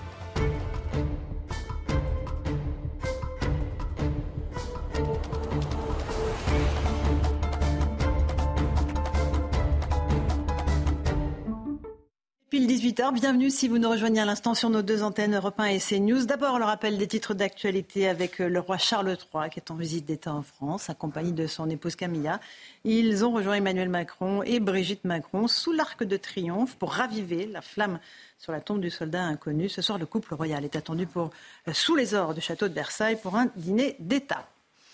Malgré l'opposition des enseignes de la grande distribution, le gouvernement a annoncé maintenir son projet pour permettre la vente de carburant à perte. Face à l'inflation, chacun doit et peut faire un effort, a affirmé le porte-parole du gouvernement Olivier Véran en défendant la mesure malgré l'accueil négatif des distributeurs. Pour faire face à la pénurie, cette fois, de certains médicaments, la délivrance à l'unité va être rendue obligatoire pour certains antibiotiques, une décision qui pourrait contribuer à réduire le gaspillage. En délivrant le nombre exact de comprimés prescrits, les pharmaciens pointent du doigt un problème de traçabilité. Enfin, les cas de Covid sont en hausse ces derniers jours. Les Français sont de plus en plus nombreux à demander des tests en pharmacie. Face à la reprise épidémique, le ministre de la Santé a décidé d'avancer la campagne vaccinale de deux semaines. Elle débutera donc le 2 octobre prochain. Voilà pour les grands titres de l'actualité. 18h, 1 minute et quelques secondes. Euh, on se retrouve sur le plateau de Punchline avec Rachel Kahn, essayiste. Bonsoir Rachel, bienvenue, ravi de vous accueillir. Geoffroy Lejeune, directeur de la rédaction du GDD. Bonsoir Geoffroy. Bonsoir. Euh, commissaire David Lebar, est avec nous. Bonsoir. Bonsoir. Secrétaire général du SNP N, police, j'arriverai jamais. Syndicat des commissaires de la police nationale. Merci d'être avec nous, Sandra Busson, du service police du site de CNews. On est nombreux, Florian Tardif, service politique de CNews, et Karim Zeribi, ancien député européen. Alors, euh, bonsoir à tous. On parlera évidemment tout à l'heure de la visite de Charles III et puis aussi de la crise migratoire qui frappe l'Italie et qui inquiète en France. Notre invité à 18h30 sera Patrick Stefanini. Mais on commence par cette arrestation en plein cours. Je vous en ai parlé il y a quelques instants dans le sommaire. Fallait-il ou non intervenir de cette façon? On a posé la question aux téléspectateurs de CNews. Ils sont 85% à penser que oui, il fallait montrer la matière, manière forte pour intervenir et faire cesser ce harcèlement. On fait le point avec le sujet de Samira Chabi et on prend les détails avec vous, Sandra Buisson. Ces menottes au poignet et escorté par des policiers qu'un adolescent de 14 ans est extrait de sa salle de cours. Une camarade présente au moment des faits raconte. On dit euh, on vous arrête pour harcèlement et menace de mort. Et euh, donc après on l'a entendu crier dans les couloirs. Euh. on a été tous choqués, il y en a qui rigolaient, il y en a qui ne savaient pas trop comment réagir. Chacun avait sa réaction par rapport aux événements. L'affaire débute lundi quand le père de la victime dépose une main courante au commissariat pour harcèlement. Sa fille aurait reçu des menaces de mort sur Instagram. Une interpellation en pleine salle de classe, dénoncée par des représentants de parents d'élèves. Ce qui a choqué deux gamins, c'était la force des policiers. Cinq dans une classe, sincèrement, c'est choquant. C'est pas une cité c'est un établissement scolaire. Je trouve particulièrement choquant que des enfants euh, dans l'établissement, puisqu'on les confie à l'éducation nationale, euh, soient interpellés par la police. Je ne sais pas si, si c'est une procédure habituelle, mais peut-être qu'il faudrait trouver d'autres solutions. Le collégien a reconnu les faits. Il a été déféré devant un magistrat du parquet de Créteil. Voilà pour euh, les faits, Sandra Buisson. Qu'est-ce qui s'est passé? Quelle été l'origine de ces menaces qui sont très violentes à l'engard d'une jeune fille de 15 ans, c'est ça des menaces proférées dans un... Et, comment a réagi pardon, euh, le jeune homme qui a été mis en garde à vue? Oui, ces menaces, elles ont été proférées pardon, dans un groupe euh, Instagram euh, vendredi, le groupe Instagram de la classe de lycée dans lequel était la, victime. Le harceleur a été invité dans ce groupe Instagram par, par un des, membres du groupe parce que lui fait partie d'un autre établissement scolaire. C'est un collège. D'accord, ils sont pas dans le même collège. Ils sont pas du tout. Le lycéen, lui, est d'un côté et le collège euh, dans un autre établissement. Euh, d'ailleurs, la victime ne connaissait pas euh, le collégien, donc son, harceleur. Nous avons pu consulter la plainte déposée par le père de, la victime et comme on vous le révélait hier, les menaces effectivement étaient particulièrement violentes. C'était on doit te faire une Hitler sale PD, j'ai une haine envers ta race, tu mérites de mourir, on va t'égorger. Donc, les faits ont été qualifiés de menaces de mort et violences psychologiques avec ITT de moins de 8 jours, avec la circonstance aggravante que ces faits ont été commis à raison du genre ou de l'orientation sexuelle de la victime. Concernant la garde à vue, ce jeune homme passé, de, 14 ans, il s'est effondré en garde à vue, il était bouleversé, c'est ce que nous a dit une source proche du euh, dossier. Il n'avait jamais eu affaire à la police. Euh, il a euh, reconnu les faits, il les a regrettés. Il a été présenté donc à un magistrat qui lui a notifié une mesure de réparation pénale. C'est une alternative aux poursuites qui a été décidée au vu de son jeune âge, de son absence d'antécédents au niveau de la police et de la justice, et puis de son attitude en garde à vue. Concrètement, donc, il va être suivi par un éducateur. Il va y avoir une réflexion de sa part sur les faits. Il devra faire un travail, une activité au service de la collectivité. Ça peut être, par exemple, travailler à une exposition, à une association en lien avec euh, les faits. Et s'il ne respecte pas ça, là, il sera reconvoqué par le magistrat euh, pour une procédure pénale classique. Merci pour tous ces détails, Sandra Busson, des explications, ce pas des détails. Euh, commissaire Lebar, il y a deux questions différentes. Un, l'intervention des policiers dans une salle de classe, c'est pas courant. Et deux, la disproportion entre l'action de la police et la réponse de la justice. Mais d'abord, c'est l'intervention. C'est assez rare que cinq policiers interviennent dans une salle de classe et menottent un harceleur. On est d'accord, c'est un signal très fort. C'est un signal très fort, mais qui est partagé. On ne va pas dans une salle de classe sans avoir pris contact au préalable avec le proviseur, voire le professeur. Ça, c'est le premier point. la loi, elle s'applique partout hein, sur le mmh. territoire de la République, jusque dans une salle de classe s'il faut. Ça, c'est le premier point. Moi, je suis toujours un peu sidéré de voir certains parents euh, qui finalement sont, sont offusqués euh, euh, de, de, la police qui vient chercher un auteur d'une infraction aussi grave et qui ne s'offusque pas qu'il y ait un gamin qui se permette des infractions aussi graves. Donc, on, va, on va mettre de côté des témoignages qui, à mon avis, sont minoritaires. Votre sondage le prouve. 85% il y a plusieurs vertus à l'interpellation dans la classe. D'abord parce que toute la classe était prise à témoin, je crois, si j'ai bien suivi, de ces messages d'horreur, de menaces de mort sur la boucle. On va être égorgé, disait-il. Hein. Donc c'est une affaire qui concerne toute la classe. Première raison d'aller l'interpeller devant toute la classe. Deuxième raison, c'est que c'est un message qu'on lui passe. Il est interpellé. Euh, ça ne vaut pas euh, punition ou condamnation pénale. Il est interpellé. Ça prouve que la loi vient s'appliquer jusque devant lui. Puis il y a encore un avantage à cette situation, c'est que ça protège aussi l'établissement scolaire. La police vient faire son travail. Mhm. On aurait dit quoi si on avait demandé au proviseur d'écarter l'élève, s'il avait résisté, si on avait demandé finalement à un proviseur ou à un professeur de faire de la police? On aurait dit que la police ne fait pas son travail. La police a fait son travail et je félicite mes collègues. Après, qui est. Euh, Être 5, c'est. Euh, oui, mais vous savez, 5, c'est aussi mhm. euh, d'abord parce qu'un équipage de police, c'est jamais un, c'est toujours plusieurs. Mhm. Et puis surtout, on ne sait jamais comment les choses peuvent se passer. Donc, ce n'est pas, pas ce qui est choquant. Vous m'auriez dit 20 ou 25, je me serais dit que là, on a quand même sorti la grosse artillerie. Mais enfin, 5 personnes, c'est un groupe d'enquêteurs qui sont venus. Ensuite, l'interpellation, les menottes, c'est pas pour punir, c'est pour protéger. Il faut rappeler aussi que quand on menotte les gens, c'est pour que euh, quand ils sont à disposition des policiers, ils ne puissent pas se faire euh, violence à eux-mêmes ou à autrui. Donc les menottes, c'est aussi une mesure de protection. Et puis si ça choque, encore une fois, qu'un auteur d'une infraction aussi grave soit menotté, ben moi je suis choqué qu'un gamin, et c'est très bien d'ailleurs s'il s'est excusé, s'il s'est effondré, parce que le, message est passé, qu'un gamin puisse faire des menaces aussi atroces à cet âge-là, ça prouve quand même qu'il avait peut-être un sentiment d'impunité qui va, à mon avis, vite s'effacer. Euh, sur la sanction, réparation pénale, nous disait Sandra Buisson, avec un suivi par un éducateur, une réflexion sur ce qu'il a fait, c'est suffisant? Moi d'abord, ça me choque pas du tout, parce que son Buisson l'a expliqué, il a aucun antécédent, police-justice, c'est un gamin de 14 ans. Encore heureux qu'on ne met pas en prison un gamin de 14 ans, même s'il a dit des choses aussi graves, parce qu'il faut lui laisser sa chance. Sa chance, c'est la réparation pénale. On verra sa bonne foi s'il accepte jusqu'au bout la mesure de réparation pénale. Moi, vous savez, je fais confiance dans les décisions de justice et je les commande pas en tant que policier. Moi, je trouve ça parfaitement légitime qu'on lui laisse sa chance. Il a le profil en plus, il a dit la vérité, il a montré ses regrets, il a toutes les conditions pour euh, pouvoir euh, se réinsérer.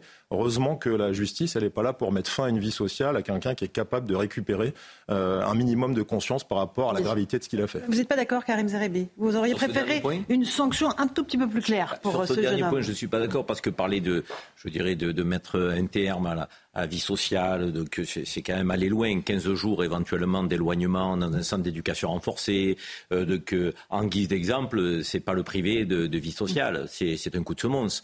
Je pense moi qu'on a besoin de mettre des coups de semonce aux délinquants dans notre société, parce que ces derniers sont souvent multirécidivistes, et s'ils sont multirécidivistes, c'est qu'ils n'ont pas peur de la sanction, parce que celle-ci tombe rarement, ou en tout cas insuffisamment. On a eu des rappels à la loi, maintenant c'est remplacé par une autre appellation, euh, on ne peut pas euh, écarter euh, de, euh, quartier parce qu'on n'a pas suffisamment d'infrastructures. Euh, moi, je crois aujourd'hui que en tout cas, j'espère que ce que nous avons vécu avec cette séquence-là est le début de la restauration d'une autorité euh, qui mmh. fera que c'est pas un coup de com', je l'espère, parce qu'on a 850 000 gamins qui sont victimes de harcèlement. Donc cette réactivité, je la salue. Cette intervention de la police au sein du sanctuaire de l'éducation nationale, je la salue. Je ne comprends pas ceux qui sont réfractaires au rapprochement euh, de, de l'éducation nationale et de la police nationale. C'est deux grands corps de la République, deux grandes institutions qui doivent travailler ensemble si on veut restaurer l'autorité. Et puis, en guise d'exemple, moi je peux vous le dire, euh, ceux qui ont vécu euh, l'arrestation de ce jeune ben, vont discuter, ça va en parler, et, et ils vont se dire que l'impunité, ça n'existe pas et, qu'ils ont qu'à bien se tenir euh, s'ils ne veulent pas que ça leur arrive. Et je pense que c'est aussi ça qu'il faut montrer comme exemple dans la société d'aujourd'hui. Et, je pense à ces victimes, moi. Euh, et, il faut que la peur change de camp. Quand j'entends dire que le harceleur est bouleversé, c'est bien, c'est ce qu'il faut.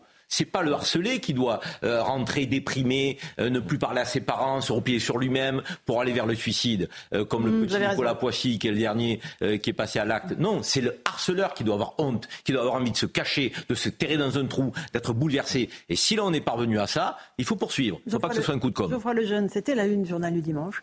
les enfants harcelés, le la réaction du rectorat euh, face au drame du petit Nicolas, 15 ans. Il y, a, une valeur d'exemple dans ce qui a été fait à Alfortville?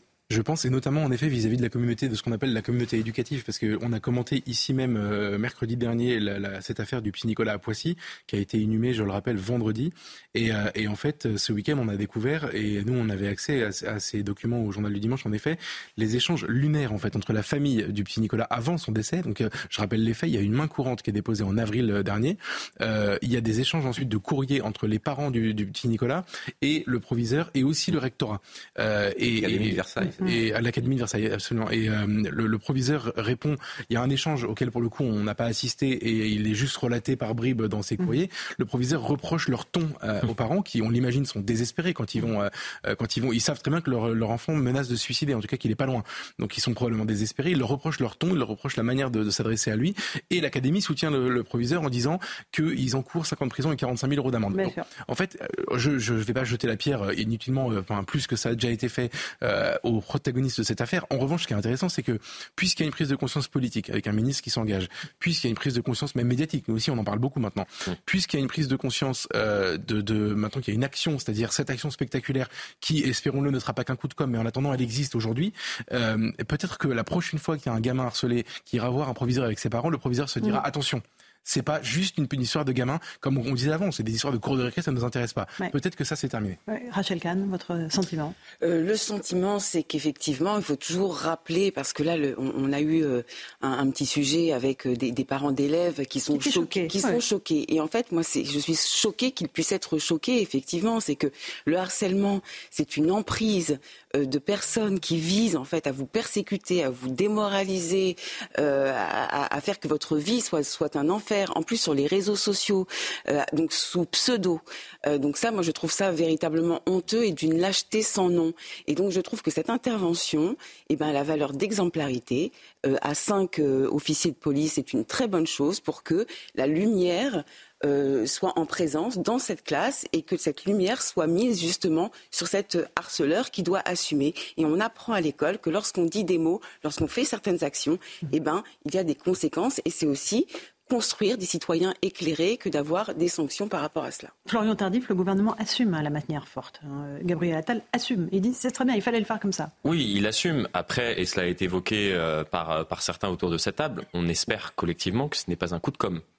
Espérons mhm. que ce ne soit pas un coup de com' en disant regardez, euh, depuis mon arrivée à l'éducation nationale, j'ai pris à plusieurs reprises la parole, c'est suivi des faits avec ce qui se passe, même si voilà, euh, décision de, de, de, de justice a, a, été prise, décision ensuite euh, euh, prise entre euh, les différents intervenants, c'est-à-dire le proviseur, très certainement le chef d'établissement et la police qui est intervenu.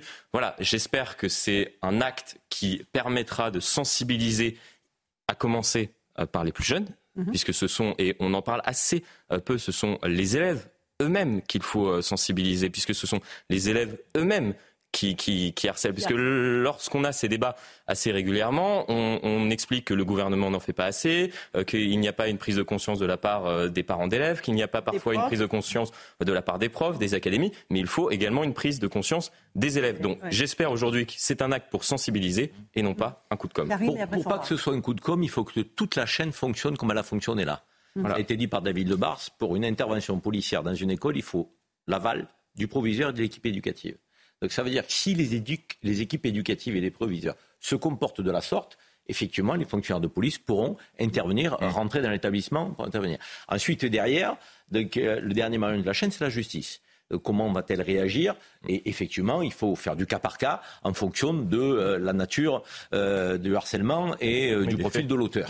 Donc ça, on ne peut pas statuer en amont. Mm. mais effectivement, si toute la chaîne fonctionne, ça ne sera pas un coup de com'. Mais si, à un moment donné, il y a un des maillons manquants, par exemple un proviseur ou une équipe éducative, un peu dogmatique, qui mm. dit non, moi je ne veux pas avoir de police dans mon école, les policiers pourront pas intervenir. Un dernier mot, Sandra Bisson, sur ce. Euh, peut-être un deuxième exemple. En fait, ça s'est passé lundi aussi, hier, dans un collège, et euh, trois adolescents ont été euh, interpellés, suspectés d'avoir commis des violences. Il y a eu une rixe sur un autre collégien âgé de 13 ans. Il a dit aux enquêteurs que ces trois jeunes lui avaient déjà mis de la pression par le passé.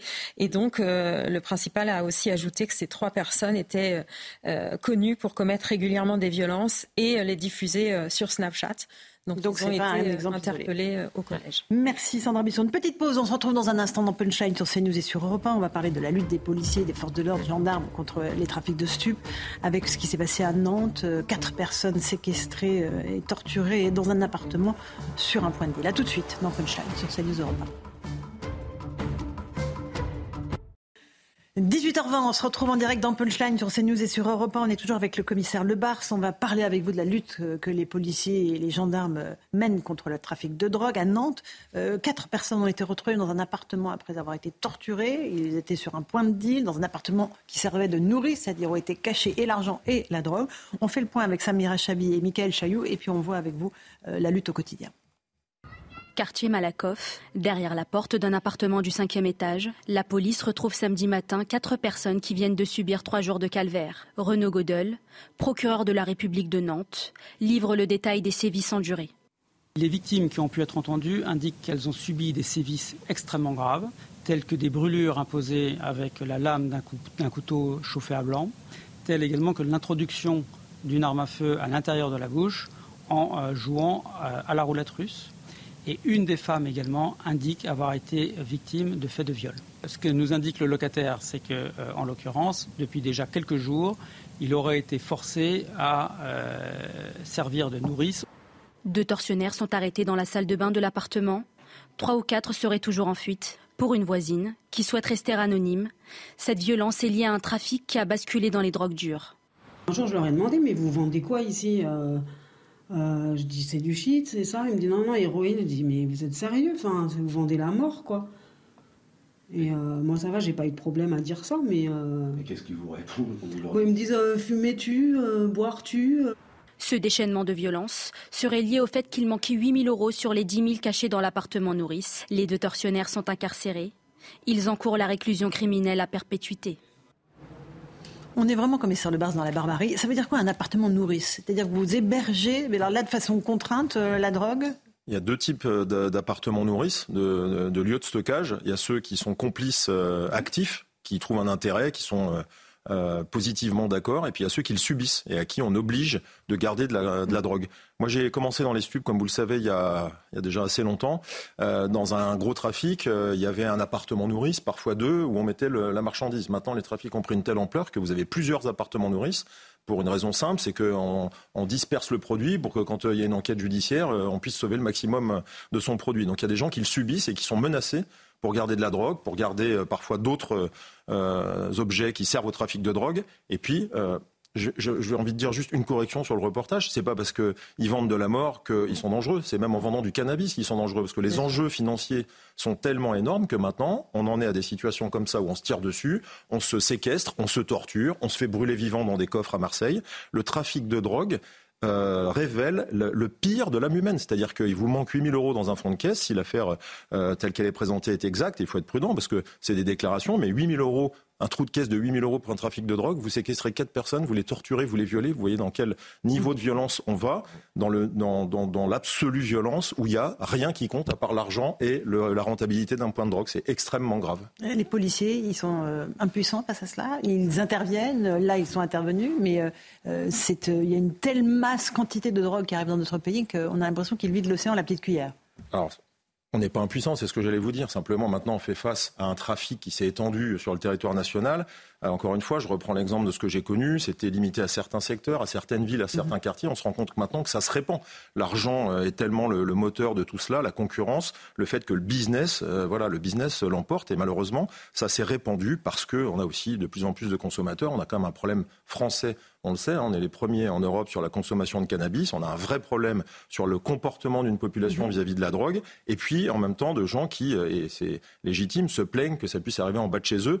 Il y a 15 ans, 20 ans, encore une fois, j'entendais des gens qui ne croyaient pas que tout ça pouvait arriver parce que c'était dans la ville d'à côté mhm. ou dans la banlieue d'à côté. Aujourd'hui, on a ça sur tous les territoires de la République. Et le sujet, c'est Comment on va sortir de ça Je vous l'ai déjà dit sur ce plateau, c'est pas défaitiste, mais si on attend de la police de résoudre ça toute seule, on n'y arrivera pas, parce que le sujet est d'amplitude euh, gigantesque. Il y a un problème d'éducation, il y a un problème de prévention, il y a un problème de répression sur les consommateurs. Il y a un problème aussi, je le dis souvent, euh, de, lutte sur euh, qui est le fautif au niveau international. Hein. Moi, je le dis à chaque fois, mais tant qu'on s'en prend pas aussi à ceux qui produisent, qui fabriquent et qui font que tout ça peut être importé. D'où vient la drogue, commissaire Lebar bah, On le sait tous. Hein, le cannabis, 80%, ça vient du Maroc. Le reste, euh, Afghanistan, Liban euh, et toutes les drogues, on sait les pister, on sait d'où elles viennent.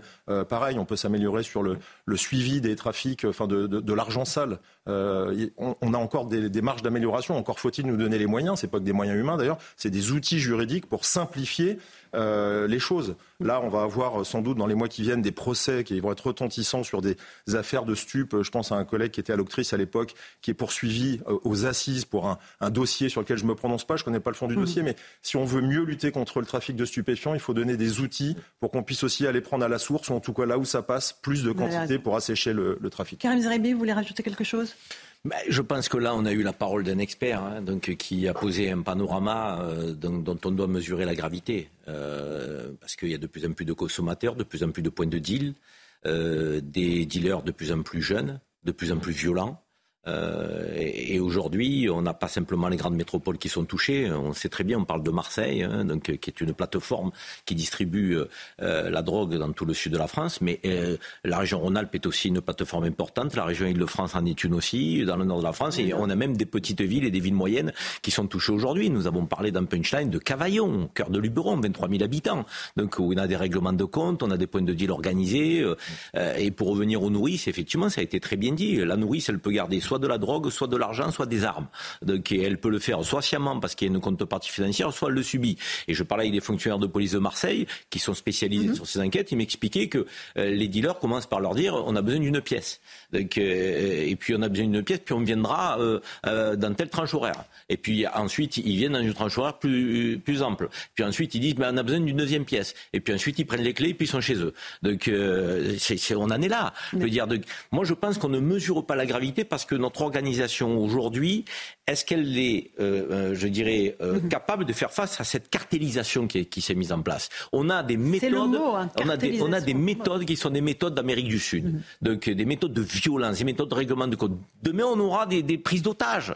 Je veux dire, mais, mais on monte crescendo.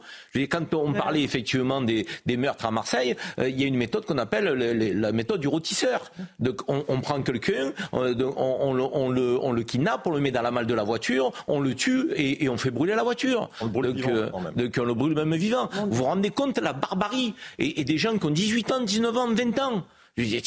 Si on ne met pas en face des effectifs, des moyens de, filature, d'enquête et des sanctions, euh, des peines à deux chiffres euh, donc conséquentes, on aura du mal à lutter contre ces trafics.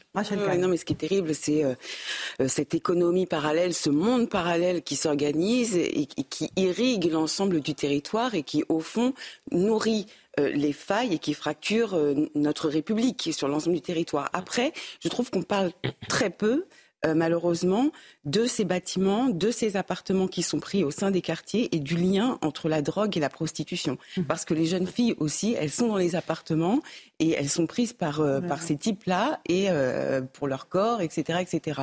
Et ça, c'est une catastrophe et c'est un exemple délétère pour notre jeunesse. Un piège absolu que sont ces quartiers, Geoffroy Lejeune, désormais. Je sais que le, tableau est assez complet là, puisqu'on a parlé de prostitution, tout, on, a, on a tout dit.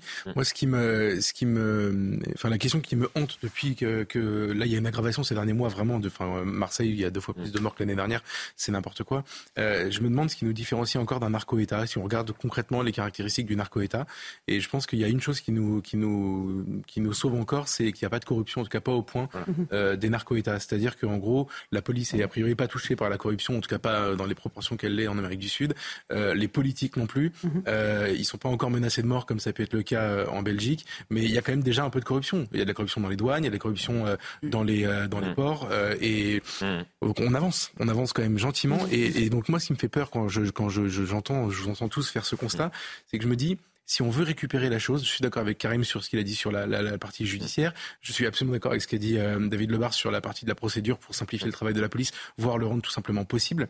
Et, je me demande comment on va faire parce qu'on a affaire à des gens qui euh, séquestrent maintenant, qui tuent évidemment et qui violent et qui sont armés euh, et qui me tuent à l'arme lourde et, et, qui se tuent pas contre eux. Et qui se tuent pas contre eux des innocents. Voilà. des innocents. Comment on va faire le jour où il faudra aller récupérer ces armes? Comment va-t-on mhm. faire? Je suis d'accord. Florian un tout petit mot Florian Tardif? Non mais on, on, a tous compris et, et, je crois que le constat euh, dressé est assez clair que le trafic de drogue dans notre pays c'était une hydre. Et le problème, c'est que ça fait euh, des années et des années et des années qu'on se gargarise d'avoir coupé une tête. Sauf que vous connaissez très bien euh, l'hydre, vous coupez une tête, une autre tête repousse. Et c'est bien le problème auquel on est confronté euh, mm. depuis des années. Et là, et j'espère qu'il y a une prise de conscience, j'ai cru comprendre ça de la part de Gérald Darmanin, de non pas s'attaquer à une ou plusieurs têtes, mais de s'attaquer au corps. On espère qu'il y aura euh, des avancées au niveau de l'amende forfaitaire et j'espère euh, qu'elle sera bien plus importante pour, les, consommateurs, euh, puisque là on parle d'une amende forfaitaire de 150 euros. Il faudrait peut-être qu'elle soit à 2000 ou 5000 pour qu'elle soit dissuasive. Et j'espère que des moyens seront donnés aux enquêteurs pour pouvoir justement remonter à la tête des réseaux et c'est l'un des principaux problèmes. Des enquêtes qui se déroulent parfois sur des mois et des mois. Il est 18h30, on fait le rappel des titres de l'actualité sur Europe 1 et sur CNews avec Simon Guillain. Malgré l'opposition des enseignes de la grande distribution, eh bien, le gouvernement a annoncé maintenir son projet pour permettre la vente de carburant à perte. Face à l'inflation, chacun doit et peut faire un effort, a déclaré le porte-parole du gouvernement Olivier Véran, en défendant la mesure malgré l'accueil négatif des distributeurs. Les départements de l'Ardèche et de la Drôme placés en vigilance orange pluie inondation pour la journée de demain à partir de 14h. Ces deux départements ont déjà été touchés lundi par de fortes pluies qui avaient provoqué d'importants dégâts. Omar Bleu, tourteau, volaille de Bresse. Le couple royal britannique est attendu ce soir à la Galerie des Glaces du Château de Versailles pour un dîner d'État avec Brigitte et Emmanuel Macron. Ils sont actuellement à l'ambassade britannique après un entretien un petit peu plus tôt à l'Élysée. Et justement, merci beaucoup Simon Guillain. On va rejoindre Elodie Huchard euh, et Olivier Gangloff. Bonsoir à tous les deux. Vous suivez cette visite du roi Charles III en France. Le dîner à Versailles ce soir a fait polémique et pourtant il a été souhaité. C'est une volonté du roi Charles III. C'est cela, Elodie? Oui, exactement, Laurence, parce que le roi Charles III, il veut un petit peu euh, imiter ce qu'avait fait euh, sa mère euh, lors de ses voyages en France. Elisabeth II avait pu manger à Versailles en 1972 et c'était important pour le roi Charles de pouvoir aussi avoir ce moment à lui. Il y a beaucoup d'invités. Certains commencent à arriver environ 150 invités, des représentants de tous les milieux, des milieux artistiques. On annonce Hugh Grant, Mick Jagger, Charlotte Gainsbourg, des milieux du sport, notamment Amélie Mauresmo, Tony Estanguet, évidemment des grands patrons, évidemment aussi des hommes politiques, à la fois des membres du gouvernement, mais aussi la présidente de l'Assemblée ou encore le président euh, du Sénat. Et puis, vous le disiez euh, dans le rappel des titres, eh bien, le menu est prestigieux. D'abord du homard, ensuite de la volaille de Brest, du fromage au lait cru, une autre exigence de Charles III, et puis ensuite un ispahan. Trois chefs vont se succéder, chacun est en charge d'un plat. Et puis, évidemment, pour le face, ce sera dans la galerie des glaces, une table de 62 mètres de long. Les services les plus prestigieux de la République sont mis à disposition. Un service de vaisselle en porcelaine de Sèvres, des verres en cristal Baccarat. Alors évidemment, certains ont dit que c'était trop fastueux. Du côté de l'Elysée. On rappelle plutôt que Versailles parle à l'international, qu'il fait rayonner la France. Et puis, un dernier mot du programme, c'est d'abord le couple présidentiel qui arrivera à 19h55, normalement précise. Le couple souverain, lui, arrivera à 20h. Merci beaucoup Elodie Huchard, Olivier Gangloff qui sont devant le château de Versailles. Rachel Kahn, euh, il y a beaucoup de points communs euh, entre Charles III et Emmanuel Macron, en tout cas des combats communs sur l'écologie, euh, sur la lutte contre le réchauffement climatique, ce qui est vraiment important pour le souverain. Oui, mais euh, justement par rapport à l'écologie, alors j'ai appris que le, y a un cadeau qui a été donné euh, par le président Macron, les Racines du ciel, première édition, Romain Gary. Justement ce clin d'œil à l'écologie, mais c'est bien plus que ça parce que c'est une écologie humaniste, universaliste, et je repense effectivement à la reine d'Angleterre qui était euh, dans, dans, la enfin, qui était dans l'armée anglaise pendant la Seconde Guerre mondiale, comme quoi l'écologie est liée normalement à des valeurs qui ne sont pas antisémites. Donc euh, voilà, je, je, me devais de le, de souligner. Euh, et puis effectivement, moi, il y a ces valeurs euh, culturelles. On, on, aurait pu imaginer même que, je ne sais pas, Charles puisse aller à l'ouverture de la maison Gainsbourg. Euh... C'est ce soir, ça tombe mal, c'est voilà. pile le bah même soir. Bon, c'était, c'était, ça aurait pu être un, un, petit, un petit clin d'œil. Peut-être que les sujets, euh, peut-être plus sérieux, euh, la, la, question des, des migrants euh, qui arrivent en France pour aller en Angleterre va être abordée. mais moi, je, je, je suis pas, je suis pas défavorable à ce, à ce dîner à Versailles parce que je considère qu'il y a des valeurs qui sont à défendre et une histoire aussi qui est à défendre. Et à faire rayonner. Allez, une petite pause. On se retrouve dans un instant dans Punchline sur CNews et sur Europe 1. On va parler justement de cette crise migratoire qui frappe l'Italie avec ses inquiétudes en France. On partira à Menton, euh, où, qui est à quelques kilomètres de la frontière italienne, où la ville se prépare à l'afflux de migrants. A tout de suite dans Punchline. 18h39, on se retrouve en direct dans Punchline sur CNews et sur Europe 1. On va parler de la crise migratoire après l'arrivée, vous le savez, de plus de 11 000 migrants à Lampedusa la semaine dernière. Menton, la ville de Menton, est située à quelques kilomètres de la frontière italienne. La ville se prépare à un afflux euh, de réfugiés, de migrants récemment débarqués de Lampedusa dans les prochaines heures, dans les prochains jours.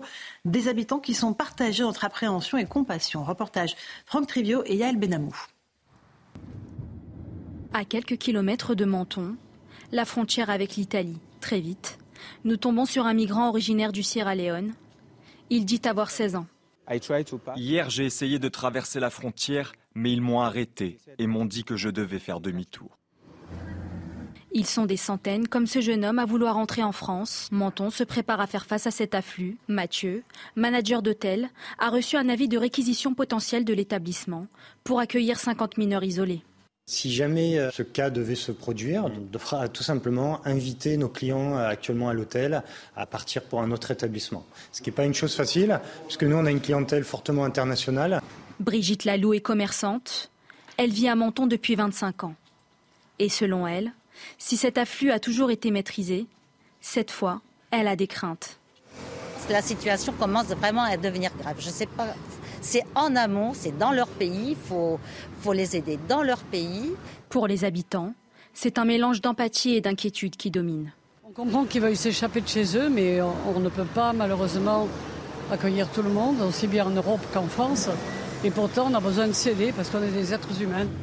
Les résidents s'en remettent aux autorités pour trouver une solution rapidement.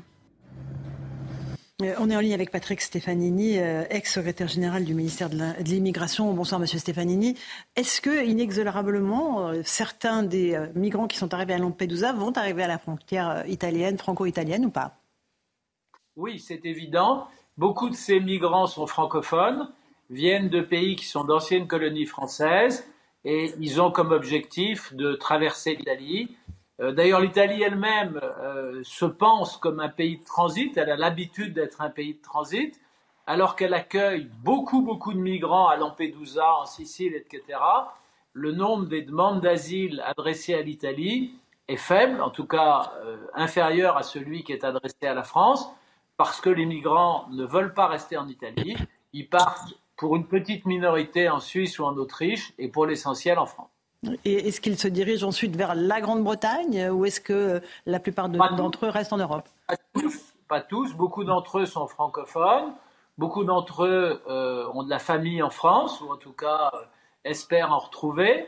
Et, donc la France euh, est pour eux l'objectif principal. Alors c'est vrai qu'il y a là-dedans aussi des migrants anglophones qui eux visent la Grande-Bretagne. Mais enfin, ne nous trompons pas euh, l'essentiel des migrants euh, d'Afrique subsaharienne et des pays francophones euh, veulent venir en France. Mhm. le sondage CSA pour CNews que nous vous révélons montre que 69% des Français sont favorables à l'instauration d'un blocus naval en Méditerranée. Est-ce que c'est une partie de la solution selon vous, Patrick Stefanini? Malheureusement, je vais, je vais jouer les empêcheurs de bah, les troubles faits. Je, je, crains que cette solution, je vois bien pourquoi elle séduit l'opinion publique, mais elle n'est pas réalisable. Elle n'est pas réalisable pour plusieurs raisons. D'abord, le droit de la mer prévoit que les navires, les, capitaines de navires qui passent à proximité euh, d'un navire qui est en perdition et qui reçoivent des appels au secours ont l'obligation de se porter au secours de ce navire euh, et de, conduire les passagers en danger vers le port le plus, sûr. Et, au-delà des... Alors ce sont des conventions internationales, ce sont des conventions de l'ONU, donc on voit mal comment on pourrait s'en dispenser. Et par ailleurs, il y a une tradition des marins, une tradition des gens de mer, qui est de se porter secours en mer, parce que la mer, c'est quelque chose qui peut être très dangereux. La tradition des marins, c'est de se porter secours, et c'est tout l'honneur des marins et de la marine. Mmh. Donc mobiliser la marine de guerre italienne ou la marine de guerre française pour faire un, blocus, en fait, ça ne fonctionnera pas et on se servira de bateaux de guerre pour acheminer les, migrants vers Lampedusa ou vers les ports de, Sicile ou les ports de la partie continentale de, l'Italie. Donc c'est une fausse bonne idée. La, seule, par ailleurs, l'article 33 de la Convention de Genève pose le principe du non-refoulement, c'est-à-dire que on ne peut pas renvoyer chez lui un, demandeur d'asile sans avoir examiné sa demande. Donc la, seule solution, euh, je l'ai écrit dans mon livre et je ne cesse de le dire depuis, euh, la seule solution, c'est comme les Grecs l'ont fait à Lesbos, c'est de créer dans les ports italiens des centres d'accueil, fermés évidemment, euh, qui seront considérés comme une zone internationale et dans laquelle les, migrants resteront aussi longtemps qu'on n'aura pas instruit leur demande d'asile. Mhm. Et au terme de l'instruction de leur demande, ceux qui seront déboutés bah, seront réputés n'être pas entrés dans l'Union européenne et il appartiendra à l'Italie, avec l'aide des autres pays européens, de les renvoyer dans leur pays d'origine. Et ceux euh, qui auront obtenu le statut de réfugiés pourront à ce moment-là rentrer sur le territoire italien et peut-être, peut-être être relocalisés dans les autres pays européens. Donc, mais c'est vraiment la, seule solution. Ah, ah, oui. Et nous avons, enfin, l'Italie a tardé à le faire. Elle porte une responsabilité. Et, l'Union européenne a tardé à aider l'Italie à le faire. Elle porte aussi une responsabilité. Vous restez avec nous, Patrick Stefanini. J'aimerais qu'on s'intéresse au travail des policiers. Euh, on a le commissaire Lebar sur le plateau. On va écouter euh, un, policier. Il s'appelle Vincent Guillermin, euh, du syndicat de police Alliance. Il affirme que la police sur place, notamment à Menton, est débordée par l'afflux des clandestins. On écoute son témoignage. Tous les jours, mes collègues interceptent 50 à 60 migrants par jour, jour et nuit. Être majeur ou mineur, ce n'est pas la même procédure. En l'occurrence, je vais vous parler quand ils sont majeurs. Ils sont remis à mes collègues de la police aux frontières qui établissent une procédure de non-admission. Les policiers italiens viennent récupérer ces, individus et ensuite ils sont, euh, ils sont redéposés à quelques kilomètres de la frontière et inexorablement, ces mêmes personnes retentent le passage. Débordés, oui, parce qu'on euh, a énormément de travail. On rencontre des difficultés de, recrutement, même pour, pour atterrir euh, les policiers pour venir, euh, pour venir travailler ici. Voilà pour ce témoignage de policiers qui était dans les Hautes-Alpes, où il y a un autre passage évidemment par la montagne des migrants. Euh, commissaire Le Bars, 60 personnes par jour, jour et nuit. comment, fait, comment faites-vous? Mais surtout qu'en plus, c'est à mettre en perspective du point de contrôle sur lesquels les policiers peuvent agir. En fait, il faut dire les, les choses telles qu'elles sont. les frontières françaises font plusieurs centaines de kilomètres faut pas s'imaginer que le point de passage pour des migrants qui passeraient par l'Italie, c'est une route, une barrière, et puis bonjour, voilà la police française.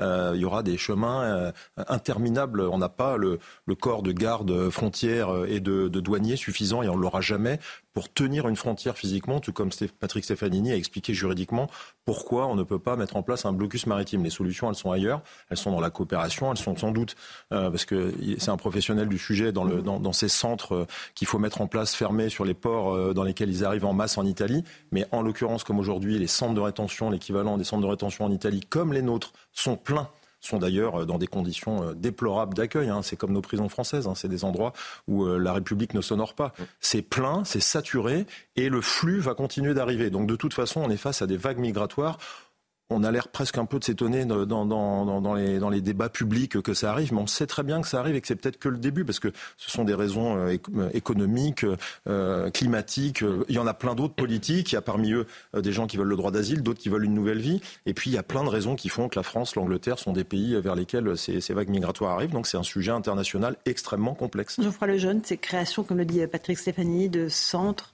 dans les ports italiens pour pouvoir identifier et traiter les demandes d'asile c'est ce que propose la droite depuis presque dix ans. Moi, je, et en n'étant pas au pouvoir, elle n'a pas pu le faire, évidemment.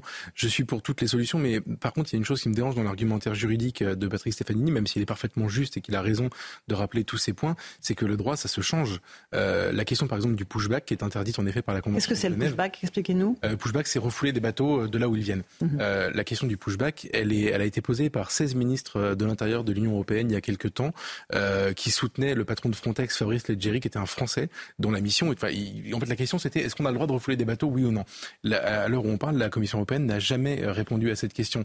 Or, on voit bien qu'à un moment donné, il faudra peut-être avoir une approche différente là-dessus. Mhm. La Convention de Genève, c'est d'autres considérations à un autre moment de notre histoire. Là, aujourd'hui, on est en train de, de, de, subir une vague migratoire qu'on ne peut pas accueillir.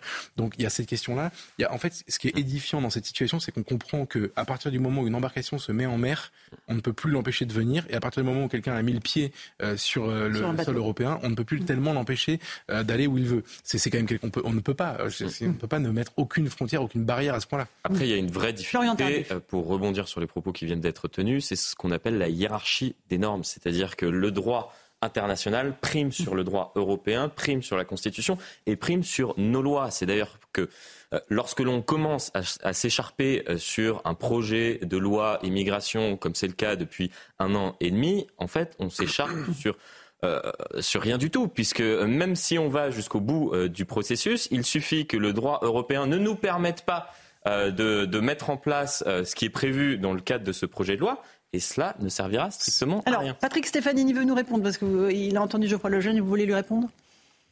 Oui, alors d'abord, je vous trouve trop pessimiste. Euh, euh, à l'exception de la Grèce à Lesbos, on n'a jamais essayé dans les ports italiens de créer ces centres. C'est vrai, euh, Ce ne sont pas des centres d'accueil, hein, qui sont des centres d'instruction des demandes. Et il faut absolument le faire parce que euh, remettre en cause le principe de non-refoulement, personnellement, je n'y crois pas. Vous, aurez, vous, aurez, des réactions extrêmement vives d'une fraction de l'opinion publique. Euh, Geoffroy Lejeune a fait allusion à une demande de 16 ministres des pays euh, de l'immigration des pays de l'Union européenne. C'était pas pour mettre en cause le pushback, c'était, et le sujet est différent, hmm. c'était pour que la Commission accepte de financer des équipements de surveillance de la frontière terrestre. Parce que ce soir, nous parlons de la frontière maritime, qui est extraordinairement difficile à contrôler, mais il y a plusieurs pays de l'Union européenne, la Pologne, les Pays-Baltes, la Bulgarie, etc., la Grèce, qui ont des frontières terrestres considérables avec des pays tiers et qui ont besoin d'une aide de l'Union européenne.